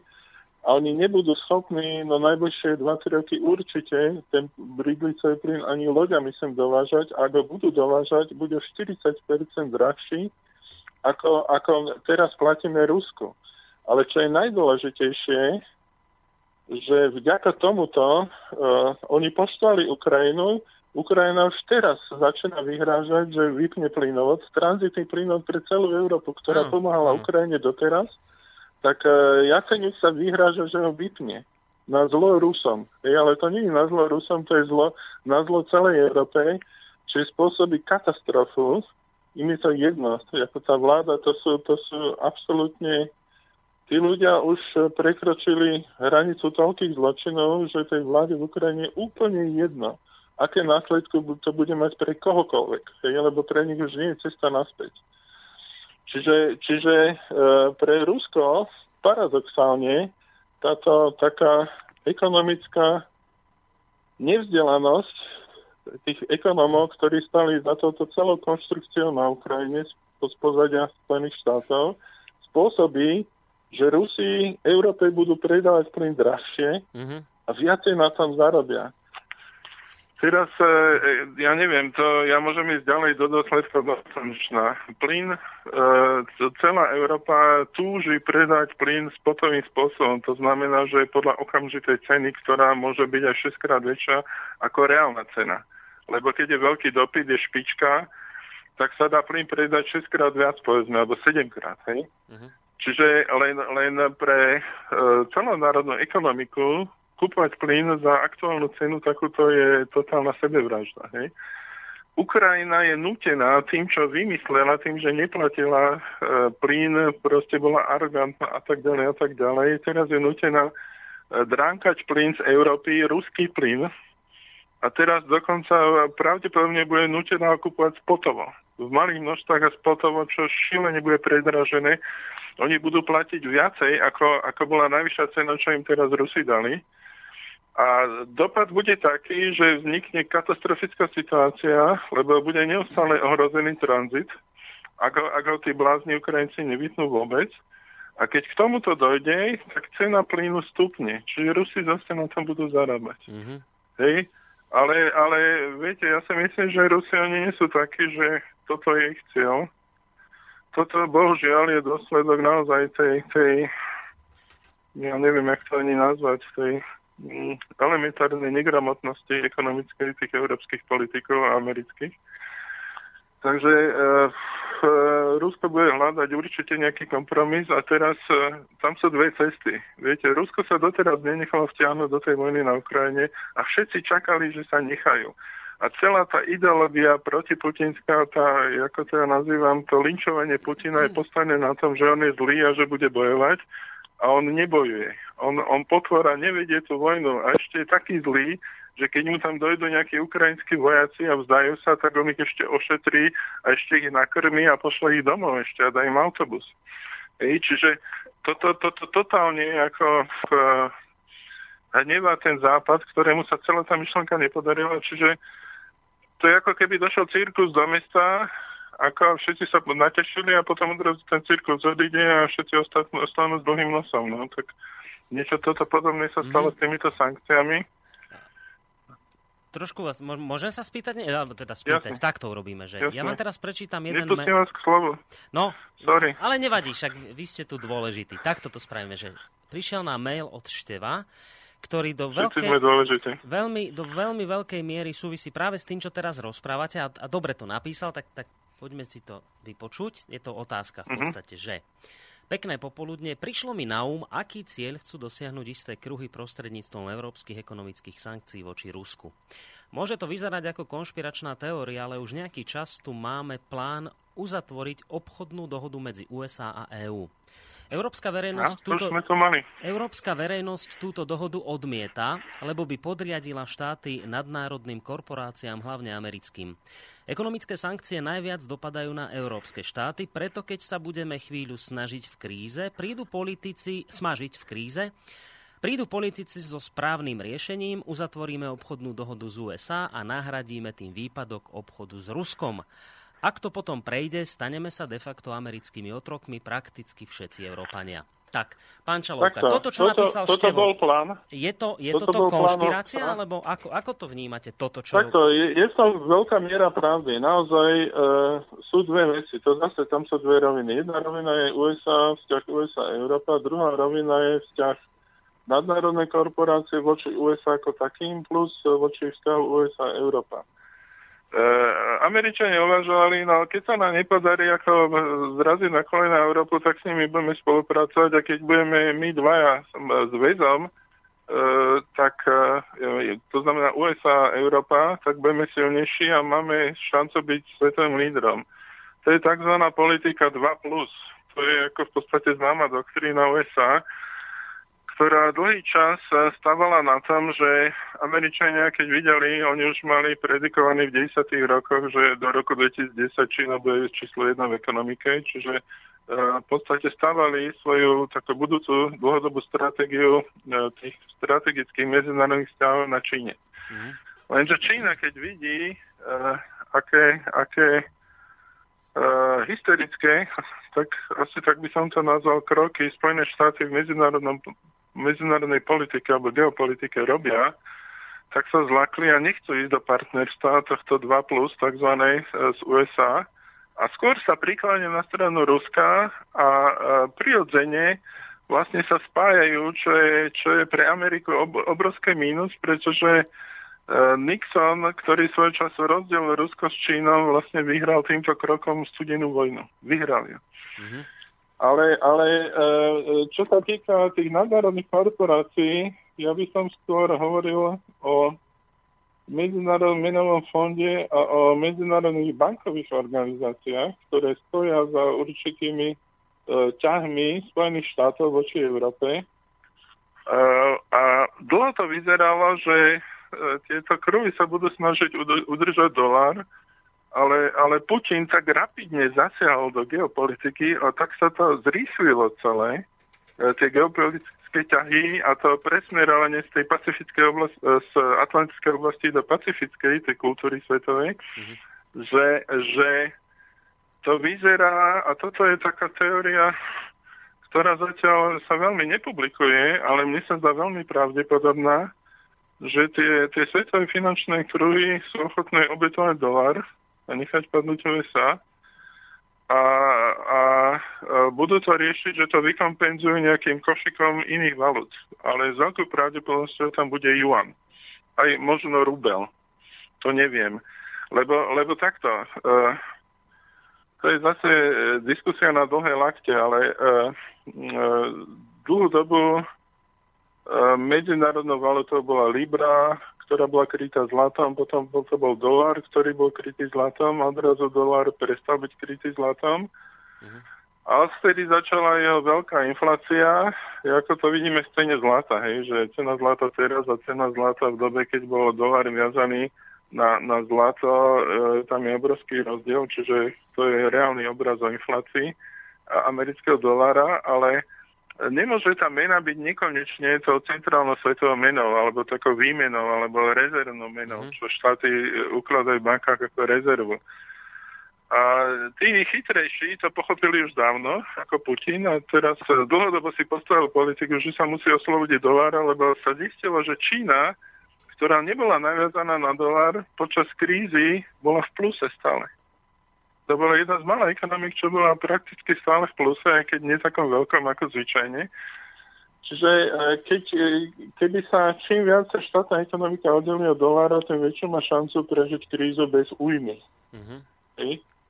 A p- preto uh, je možné, že keď sa teda už príslušný Štefan posluchač pýta, tak ja si myslím, že čo sa týka tejto úrovne tých, tých veľkých finančných organizácií, E, im je to jedno, čo bude s ľuďmi, alebo ako, čo bude s tým, ktorým štátom je možné, že naozaj nechajú padnúť, e, padnúť Ameriku aj s dolárom, lebo peniaze už nie sú v Amerike. Tá najväčšia perspektíva v Amerike už dávno nie je a vďaka Putinovi sa presunula do, tej, do toho zoskupenia najsilnejších ekonomik na svete, čo je do toho BRICSu.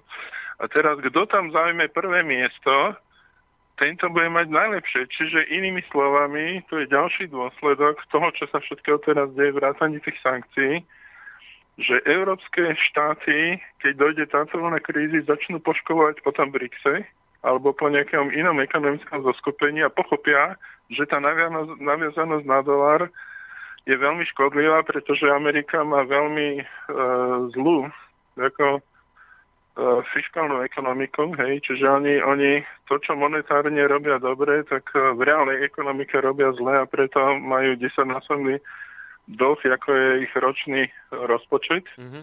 čo nemôžu nikdy splatiť. Hej. A, a na čo by to, ako tie finančné kruhy, ktoré ide o to, aby neustále zarábali, na čo by sa oni starali Ameriku, tak je nechajú padnúť, keď sú takí hlupí a presmerujú sa na niekoho iného. A ten nie, niekto iný to môžu byť buď e, košik valút z BRICSu, alebo proste košik nejakých neutrálnejších valút kombinovaných s nejakou silnou, nejakou veľmocou, povedzme ako s s, s Čínou. Dobre, ale skúsme ešte predsa len sa dostať aj k tomu, čo tam Števo písal o tej obchodnej dohode medzi USA a EÚ. Je pravda, že tento dokument nie je, nie je takým, ktorý by uh, európsky politici nejak extrémne vítali. Vidia tam viaceré míny a sú opatrní. Niektorí, niektoré štáty nie, niektoré áno. Nepanuje v Európe k tomuto dokumentu všeobecná zhoda.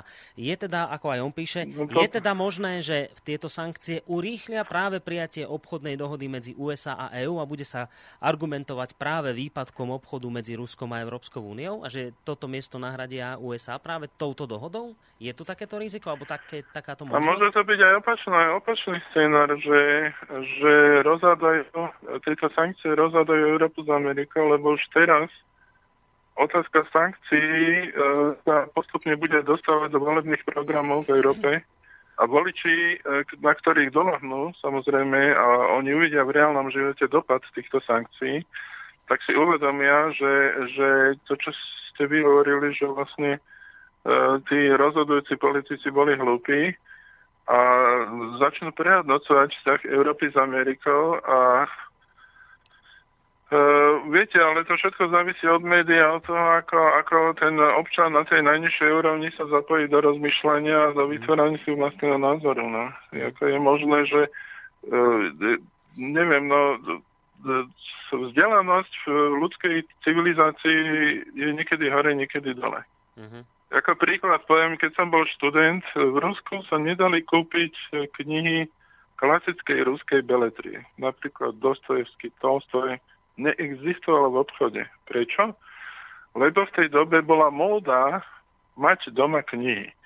A dokonca ich aj čítať. A e, čím zakázanejšia, tým väčšia moda to bola čítať tie knihy. E, čiže ľudia aj, aj počas socializmu tiež nebol prístup k tej určitej literatúre, k tej základnej beletrii u nás bol, to je pravda, ale zase k takým nejakým uh, trošku antiknihám, ako proti režimu, o slobodnejšom myslení, takisto k nebol prístup, čiže ľudia to vyhľadávali a bol hlad. Ale, ale dneska sem prišla tá povrchná, taká zamerikanizovaná kultúra a to vzdelanie bohužiaľ ako ide dolu. Bohužiaľ. Keď, keď vezmeme napríklad literatúru, hej, e, moja generácia sa učila slovenskú literatúru komplet, českú komplet, učila sa svetovú a učila sa ešte samostatne Rusku. Hej, čo sa učia dnešné deti? Ja sa ich sa pýtam, ako, no tak aj, aj niekedy blízkych zo svojho okolia detí, mládeže, či čítal niekto, neviem, Dostojevského, počul som o ňom. No, mm-hmm. nevedia ako. Hej, čiže, čiže teraz, teraz je obdobie takej menšej vzdelanosti, menšieho rozmýšľania, takej jednoduchosti civilizácie. Tá komiksová kultúra z Ameriky sem zas, a hollywoodská zasieva ako keby také korenie, ako kultúry, také povrchnej. A to vedie k tomu, že ľudia, ľudia menej majú vlastný názor. Mm-hmm. E, môžem povedať inú vec. Komunisti veľmi dobre pochopili úlohu vzdelania v nejakom napredovaní spoločnosti a snažili sa aspoň v tom Sovjetskom zväze vybudovať kultúru vzdelanosti. E, je to paradoxálne, ale e, tam boli povinné na vysokej školy, škole sociálne disciplíny. To bol e, marxizmus ako marxistická filozofia, slovo mafia skratka, mm. potom bol dialektický materializmus, potom bola politická ekonomia, potom bol vedecký komunizmus, podľa toho, kto študoval akú školu. Ja som skončil 6 rokov vysoké školy a mal som 12 semestrov sociálnych disciplín. A to dneska na vysokej škole nie je, hej, že človek nie je konfrontovaný s tými spoločenskými otázkami. Samozrejme, že to, čo nás učili, polovica z toho boli totálne blúdy. Ale, ale aké také základy človek dostal, aké také povedomie vlastne to v ňom vychovalo aspoň si klásť nejaké otázky a sa snažiť pochopiť nejaké dianie, ale toto dnes, tam je úplná nula. Mm-hmm. Tam je vakuum. Na, na vysokých školách, pokiaľ nie ste filozof, mám pocit, že, že to nie je ničím nahradené. Ničím. A, a toto má svoj dopad na obyčajných ľudí a na to, čo oni vidia alebo nevidia v tej spoločnosti. Pozerám e, na e, facebookové diskusie medzi našimi poslucháčmi. E, niektorí tam spomínajú, že už tu aj Američania cvičia na sliači, naražajú na tie lietadlá, ktoré nám tu lietajú. Ale chcem pre- prečítať názor Miroslava ktorý hovorí, je veľmi dobré, že u nás cvičia Američania, nebude dlho trvať a Putin bude klopať na dvere v Užhorode. Inak dúfam, že sa bude v relácii preberať aj terajšie zvýšenie cien v Rusku a tiež žiadosti Krymu na povolenie dodávok potravín z Ukrajiny, lebo, tra, lebo trpia nedostatkom, len aby to bolo vyvážené. Tak, ideme vyvažovať a keď nám napíšete ďalších takýchto 10 vyvažujúcich, vámi vyvažujúcich názorov, tak ich samozrejme prečítam. Takže poďme na no, to. No, ja som pragmatik, no čo sa týka sliača, každá spolupráca je dobrá. Američania sú dobrí vojaci, ako niektoré zložky Čiže spolupráca v oblasti letectva, oni majú iné stroje, je dobré, keď oni spoznajú naše, my spoznáme ich, ja som za spoluprácu. Mm-hmm. Dobre. Uh, ja nemám predsedok voči Američanom, čo sa týka uh, Putina na čope niekde na hraniciach, to si myslím, že to je totálne nepochopenie Putina. Keby bol takýto typ človeka, tak dávno má obsadenú Ukrajinu a akože E, má vo vezení všetkých tých vojnových zločincov, čo sú tam vo vláde, hej, čiže toto sa nekoná. Je koná sa tam humanitárny konvoj, ktorý musel čakať neviem koľko dní, kým sa Ukrajincom uračilo akceptovať, že to Červený kríž tam niečo dodá a pritom tam e, pália po tých e, obytných štvrtiach veľkých miest ako každý deň ako tony a tony ťažkých delostreleckých granátov, hej, čiže, alebo kaťoš. Mm. vrátanie točky M. Čiže Putin určite nepotrebuje nejakú ozobračenú Ukrajinu s prepačením. Na čo mu bude? Jako, na čo mu bude taký chomut? E, nech si pekne to tí Ukrajinci teraz sami viedia, čo si tam navarili, keď si zvolili takú vládu. Jako, to Putin určite je človek, ktorý by išiel za takýmto cieľom. Jeho cieľom sú e, vlastne zastabilizovať na všetkých úrovniach ekonomických, diplomatických spolupráce, čo na, najväčšiu spoluprácu uh, v, uh, so susednými krajinami, aby mal mierové Rusko. Jako každý normálny politik uh, uvažuje o miery. Hej? A toto sú práve dve alternatívy, že Amerika takisto má túto opciu alebo alternatívu hmm. uh, vyriešiť ten konflikt s Putinom mierovým spôsobom, lenže Obama bohužiaľ ako nedorastol do tej úrovne, aby vôbec bol schopný rozmýšľať, že aj takto sa to dá a aby vôbec bol schopný sa zamyslieť a hľadať takúto cestu. Náš poslucháč ďalej žiada, že by bol rád. Trošku do toho skočím, ale iba preto, lebo už sa nám ten čas pomaličky, pomaličky blíži ku koncu. Tak mm. on by bol rád, keby sme sa povenovali aj aktuálnemu zvýšeniu cien potravín v Rusku a tiež žiadosti Krymu na povolenie dodávok potravín z Ukrajiny, lebo mm-hmm. trpia nedostatkom. Je to pravda? Takto okríme, to je tak bohatý región, že keď tam je nedostatok potravín, neviem si predstaviť, ale ja úprimne povedané nemám informácie ako z nejakých aktuálnych správ. Čo sa týka zvyšovania cen v Rusku, uh, pozeral som niekoľko reportáží. Uh, pri zmene dodávateľa, samozrejme, že tí obchodníci sa to snažia využiť. Ktorý obchodník na trhu by nezvyšil cenu, keď môže. Hej? A ruská vláda urobila špeciálnu komisiu, ktorá selektívne chodí a, a sleduje, aby k takémuto zvýšeniu cen nedošlo a keď dojde, tak to pokutuje.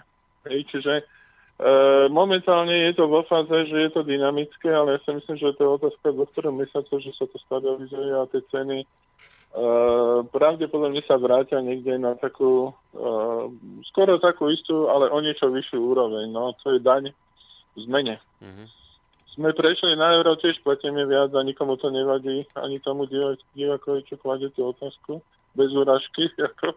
Uh, ja si myslím, že tí ľudia si na to zvyknú, ale ja verím tomu, že budú mať väčšiu kvalitu.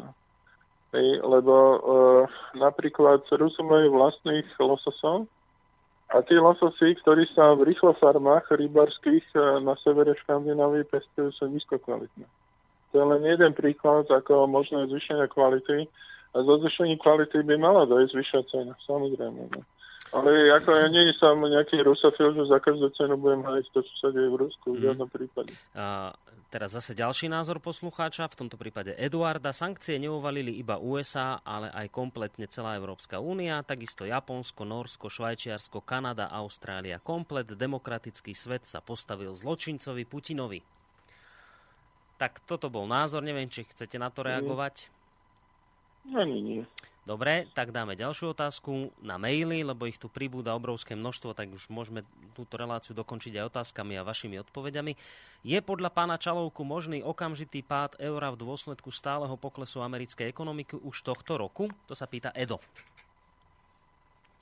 No, e, tam sú dva ukazovatele. Neviem, či sa Edo vyzná viacej v ekonomike, ale prvým ukazovateľom je, že FED, to znamená ľudov povedané, americká centrálna banka, ktorá je súkromná, vyhlásil, že v roku 2015 uh, e, neviem presne v ktorej fáze roku bude tuším 2,5% na úroková sadzba. Úroková sadzba je mierou toho, čo sa deje v ekonomike. Ak je pozitívna, to znamená, že rozvoj ekonomiky je pozitívny. Ak Fed s dlhom, ktorý je 10 násobkom, americkým dlhom, ktorý je 10 násobkom ročného celoštátneho rozpočtu e, a momentálne tie sadby úrokové sú na rovni nula a hovorí, že to tak bude, tak e, niečo vidia, čo my nevieme. To znamená, že tam bude nejaký reštart ekonomiky. Mm-hmm. To je bod číslo jedna. A bod číslo dva je, že uh, uh, ak sa MMF, Medzinárodný menový fond a nejaké ďalšie tie väčšie bankové zoskupenia v tieni americkej vlády a v tieni svetového diania rozhodnú, že to reštartujú za cenu toho, toho balíka valut, nových valut, napríklad e, valut e, z, z krajín BRICSu, tak e, to znamená, že vtedy to padne, ale je možné, no vy to nechcete prorokovať, ale ja, ja si typujem, že na konci tohto roku, na začiatku 15. roku, dojde k vážnemu nejakému ekonomickému otrasu. Dobre, uvidíme. Uvidíme, do akej miery táto vaša analýza alebo táto predpoveď vyjde. Bodaj by sa nesplnila. Veď práve, to som chcel dodať, dodať, že dúfam, že sa budete míliť. Uh, Pavel, ja. Pálo píše ďalší mail, že jeden posluchač na Facebooku kritizoval ruské zbrojenie. Môj názor je, že Rusko je posledná slovanská bašta a bez toho, aby zbrojili a modernizovali, už by USA ťažilo ropu za polárnym kruhom. Ak by mohol, ak by mohol okomentovať pán Čalovka túto vec. No, tak okomentujte. Uh, Putin, Rusko, Uh, teraz si uvedomiť históriu, že čo znamená zbrojný, uh, zbrojársky priemysel v Rusku. To bol základ všetkého. Súčasnom svete nie je možné hájiť takú veľkú krajinu ako Rusko bez zbraní. Silných zbraní, ale to nie sú iba zbranie. A to sú aj vojaci, spôsob výcviku a tak ďalej a tak ďalej. E, Krím je ilustrácia toho, že Západ podcenil to, čo Putin robí vnútri svojej krajiny. Ako nikto nečakal také brilantné nasadenie vojakov s takými e, nulovými prakticky stratami, to, to boli nulé straty, tam zahynul tuším jeden človek na celom Kríme. Aj to bol Ukrajinec, čo proste bol prchejší a tak možno bol väčší vlastnec, to bez úražky nechcem komentovať o chovanie. Mm-hmm. Ale, ale e, e, výborne, výborne sa podarilo Putinovi reštartovať ten zbrojársky priemysel a to, to vyzýva rešpekt. Ja vám poviem príklad, ako, e, a to hovorím o starých MiGoch 29, čo mala aj naša armáda, ako, ako aby ste pochopili dôležitosť tohoto. E, keď sa spojilo východné Nemecko so západným, tak e, prešla letka Migol a Nemci si nechali jednu letku, neviem koľko, nejakých 12, koľko, možno 20 strojov, uh-huh. a vyšperkovali ako tuning urobili. Uh-huh. A začali chodiť na, na letecké, taký letecký biatlon, ktorý robia Američania ako s simulovanými leteckými bojmi. A boli tam 3 roky a všetko vyhrali a 4. rok, uh, hovorím približne, no možno to bolo 5 až 4. Posledný krát, keď tam boli, tak potom ich na ďalší rok nezavolali. Oni sa pýtali, že čo sa deje a ten veliteľ tých cvičení povedal, no sorry, naši chlapci ako strácajú bojové ducha v tých simulovaných konfliktoch s vašimi stíhačkami. No, tak. A e, ďalší príklad je, že keď, e, keď e, sa do, dostali tieto MiG-29 americké armáde do ruky a oni robili svoj neviditeľný bombardér B-2 za miliard, e, neviem, či 2, 2 miliardy alebo miliardy dolarov to stalo, tak e, vlastne zistili, že to je úplne zbytočné, pretože e, radar týchto MiG-29 na obrovskú vzdialenosť, neviem koľko, asi 400 km, je schopný rozpoznať tieto lietadla, vidieť ich. Čiže nie sú vôbec neviditeľné, hej. Mm. Čiže e, také, tieto zbranie zohrávajú svoju úlohu a Amerika sa bojí e, kombinovanej armády e, alebo zbraných, zbraných systémov Číny a Ruska. A Rusi, Rusi sú stále špička, špička v niektorých oblastiach, napríklad majú torpedo, ktoré vy, využíva špeciálnu fyzikálnu vlastnosť e, a je schopné ísť podvodou 400 až 500 km za hodinu. To znamená, že prakticky ako sekund, pár sek- za pár sekúnd je e, v kýle lodi, proti ktorej boje a, a tak ďalej a tak ďalej. E, majú dvojplašové ponorky, ktoré majú pracovnú hĺbku 800 metrov a bežné ponoriky stále majú 300-400 metrov americké a tak ďalej. Vnútorný plášť majú tieto ruské ponorky titánu, niektoré samozrejme, nie všetky. Mm-hmm. Majú stíhače ponoriek, majú, majú množstvo vojenských projektov, ktoré drží USA v šachu a keď si to skombinujeme s, s povahou Putina, že momentálne ako sa snaží nebojovať a snaží sa ísť mierovou cestou, tak e, v podstate naozaj ako v tej, tej komplikovanej svetovej situácii, ktorá je a ešte bude komplikovanejšie to uh, ekonomickými problémami, tak uh, dá sa povedať, že ak Putin ostane nažive, a daj Boh, aby ostal, hmm. Tak uh, Rusko bude určitou oázou mieru a rozumnosti v tejto šialenej dobe, v ktorej žijeme. Keď už spomínate tie vojenské systémy a spomenuli ste aj slovo ponorka, ja tu mám jednu e, otázku od poslucháča, ktorú nám poslala ešte pred reláciou a touto otázkou môžeme aj dnes ukončiť túto reláciu. Nebude to o sankciách, Dobre. ale pýta sa takúto vec. Chcem sa pána Čalovku spýtať na okolnosti potopenia ponorky Kursk v 2000 v Barencovom mori. Kolovali v tom čase Ne, neviete, hej, k tomuto odpovedať, ale dočítam viem, to. Viem, že, že viem. kolovali dve hlavné... Môžem rovno odpovedať. Počkajte, ja vám to prečítam, že kolovali dve hlavné viem. verzie, aby teda aj poslucháči vedeli, kolovali dve hlavné verzia. Prvá bola, že došlo ku stretu s jednou či dvoma americkými ponorkami, tvrdí, e, tvrdila časť administratívy vojenského lodstva Ruskej federácie a takisto niektorí západní novinári. Druhá verzia bola e, tá, že vybuchlo vlastné torpédo poškodené pádom už pri nakladaní pred plavbou. Napokon sa za oficiálnu príčinu tragédie e, stanovila verzia číslo 2, teda vybuchnuté torpédo.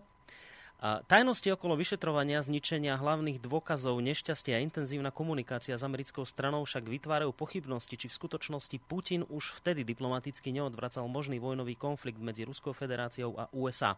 Tak pýta sa... Určite. Pýta sa poslucháč, že ako to, čo, to, čo, čo teda bolo v prípade toho, tohto Kursku? Máte na to odpoveď teda? Odkáže, mám, mám.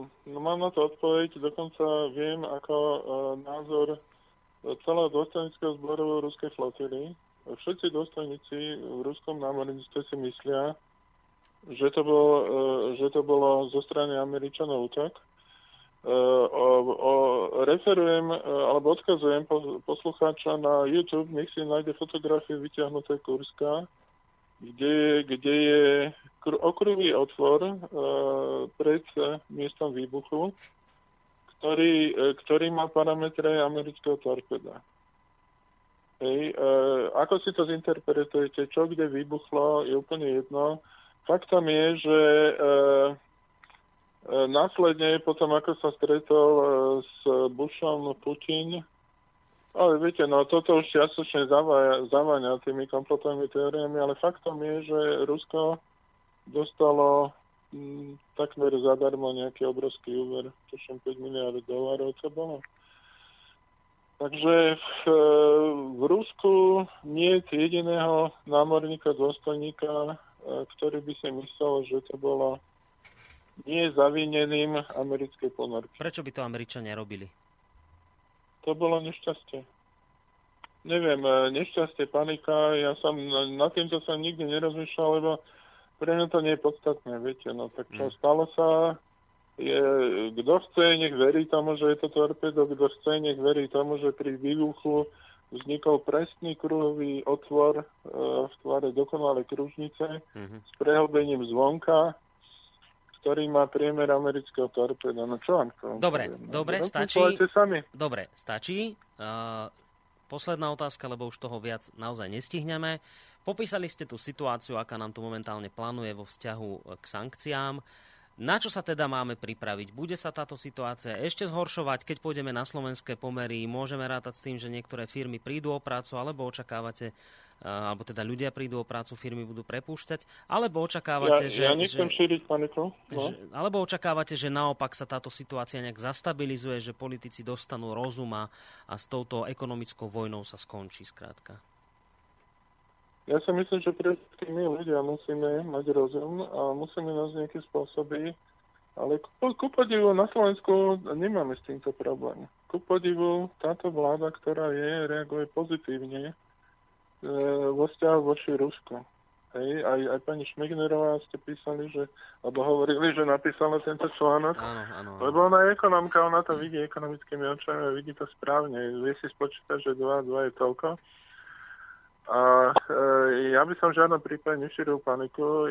Ja by som povedal takto. E, z americkej krízy došiel jeden Maďar z Ameriky a dlho sa nemohol naučiť e, po anglicky.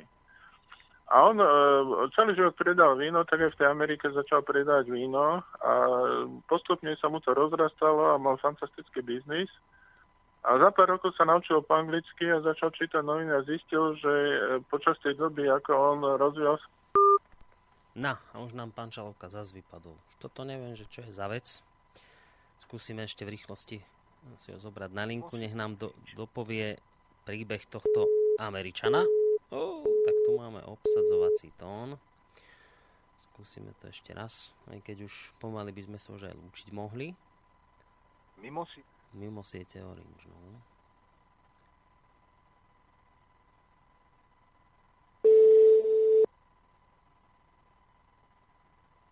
No, máme, vás, máme vás na linke. Dobre, pán Čalovka, dopovedzte rýchlo ten prí, prípad a potom už budeme musieť no, končiť. No, neviem, čo som to povedal. Uh, skončili sme... Skon... vo vínom biznise a potom zistil, že bola kríza, ale tým, že nevedel po anglicky, tak o tom nemohol vedieť. Áno, Čiže áno. on uh, sa stal úspešným podnikateľom počas krízy. Uh-huh. Čiže v najbližšej, v najbližšej dobe je dôležité pozitívne myslenie a rozmýšľanie a nebyť, nebyť nejaký taký fatalista. No. A to platí všeobecne. No dobre, no. tak verme, že to dopadne pozitívne, budeme skôr pozitívnejšie naladení ako negatívnejšie, ale to nič nemení. Ale to ne, nič nemení na fakte, e, že by sme záverečnú pesničku venovali práve tým politikom, ktorí sa podielali na prijatí sankcií z ťaby nerozumného nástroja, na ktorý dnes doplácajú mnohé firmy, mnohí zamestnanci, ktorí už prichádzajú o robotu a možno to ešte aj ďalší pocítia. Ja v každom prípade vám veľmi pekne ďakujem, pán Čalovka, za, za ja, to, že pekne. ste strávili celé dve hodiny s nami. A budeme sa počuť opäť o dva týždne a možno sa aj uvidíme s pánom Čalonkom na akcii, lebo 30. až 31. bude e, niekde na Repišti chata. To vám ešte dáme vedieť a chceli by sme tam aj pána Čalovku a ďalších ľudí, ktorých máte možnosť u nás počúvať, tam zavolať. Takže možno sa tam uvidíme. Pán Čalovka, ďakujem vám veľmi pekne. Ešte raz, majte sa, majte sa do počutia. A to je vlastne aj, aj uh, taká informácia pre ľudí, ktorí nám sem písali, že, že teda bolo by fajn, aby sme s pánom Čalovkom pokračovali ďalej. No, my vlastne pokračujeme stále s ním a to informácia pre vás, ktorí ste to možno nezachytili. My s ním robievame už, alebo budeme robievať pravidelné relácie v takýchto dvojtýždňových intervaloch. Spomenul som, že záverečnú pesničku venujeme mm, týmto našim európskym politikom. Tak, nech sa páči, tu ju máte. Lúči sa s vami je Boris Koroni.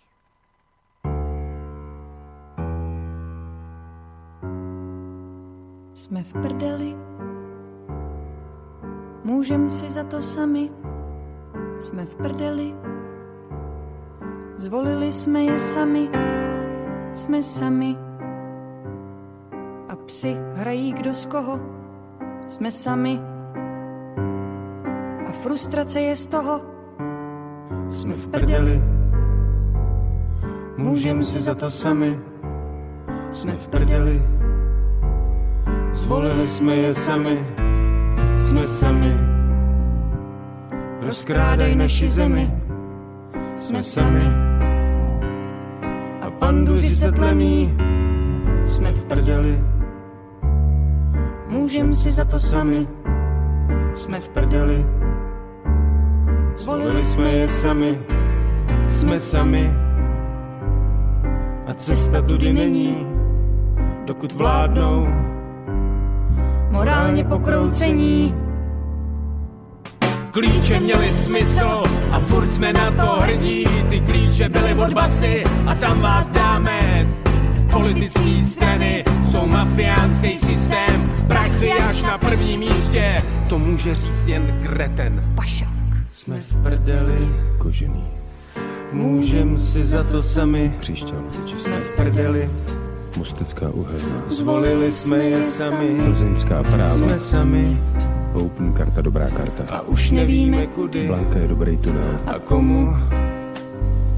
Tu vlastně rozbít huby, nejsme v prdeli a změníme to sami a nebudem rejt zase držkou v zemi, nejsme sami a nejsme idioti, co jen čumí a nadávaj a platí.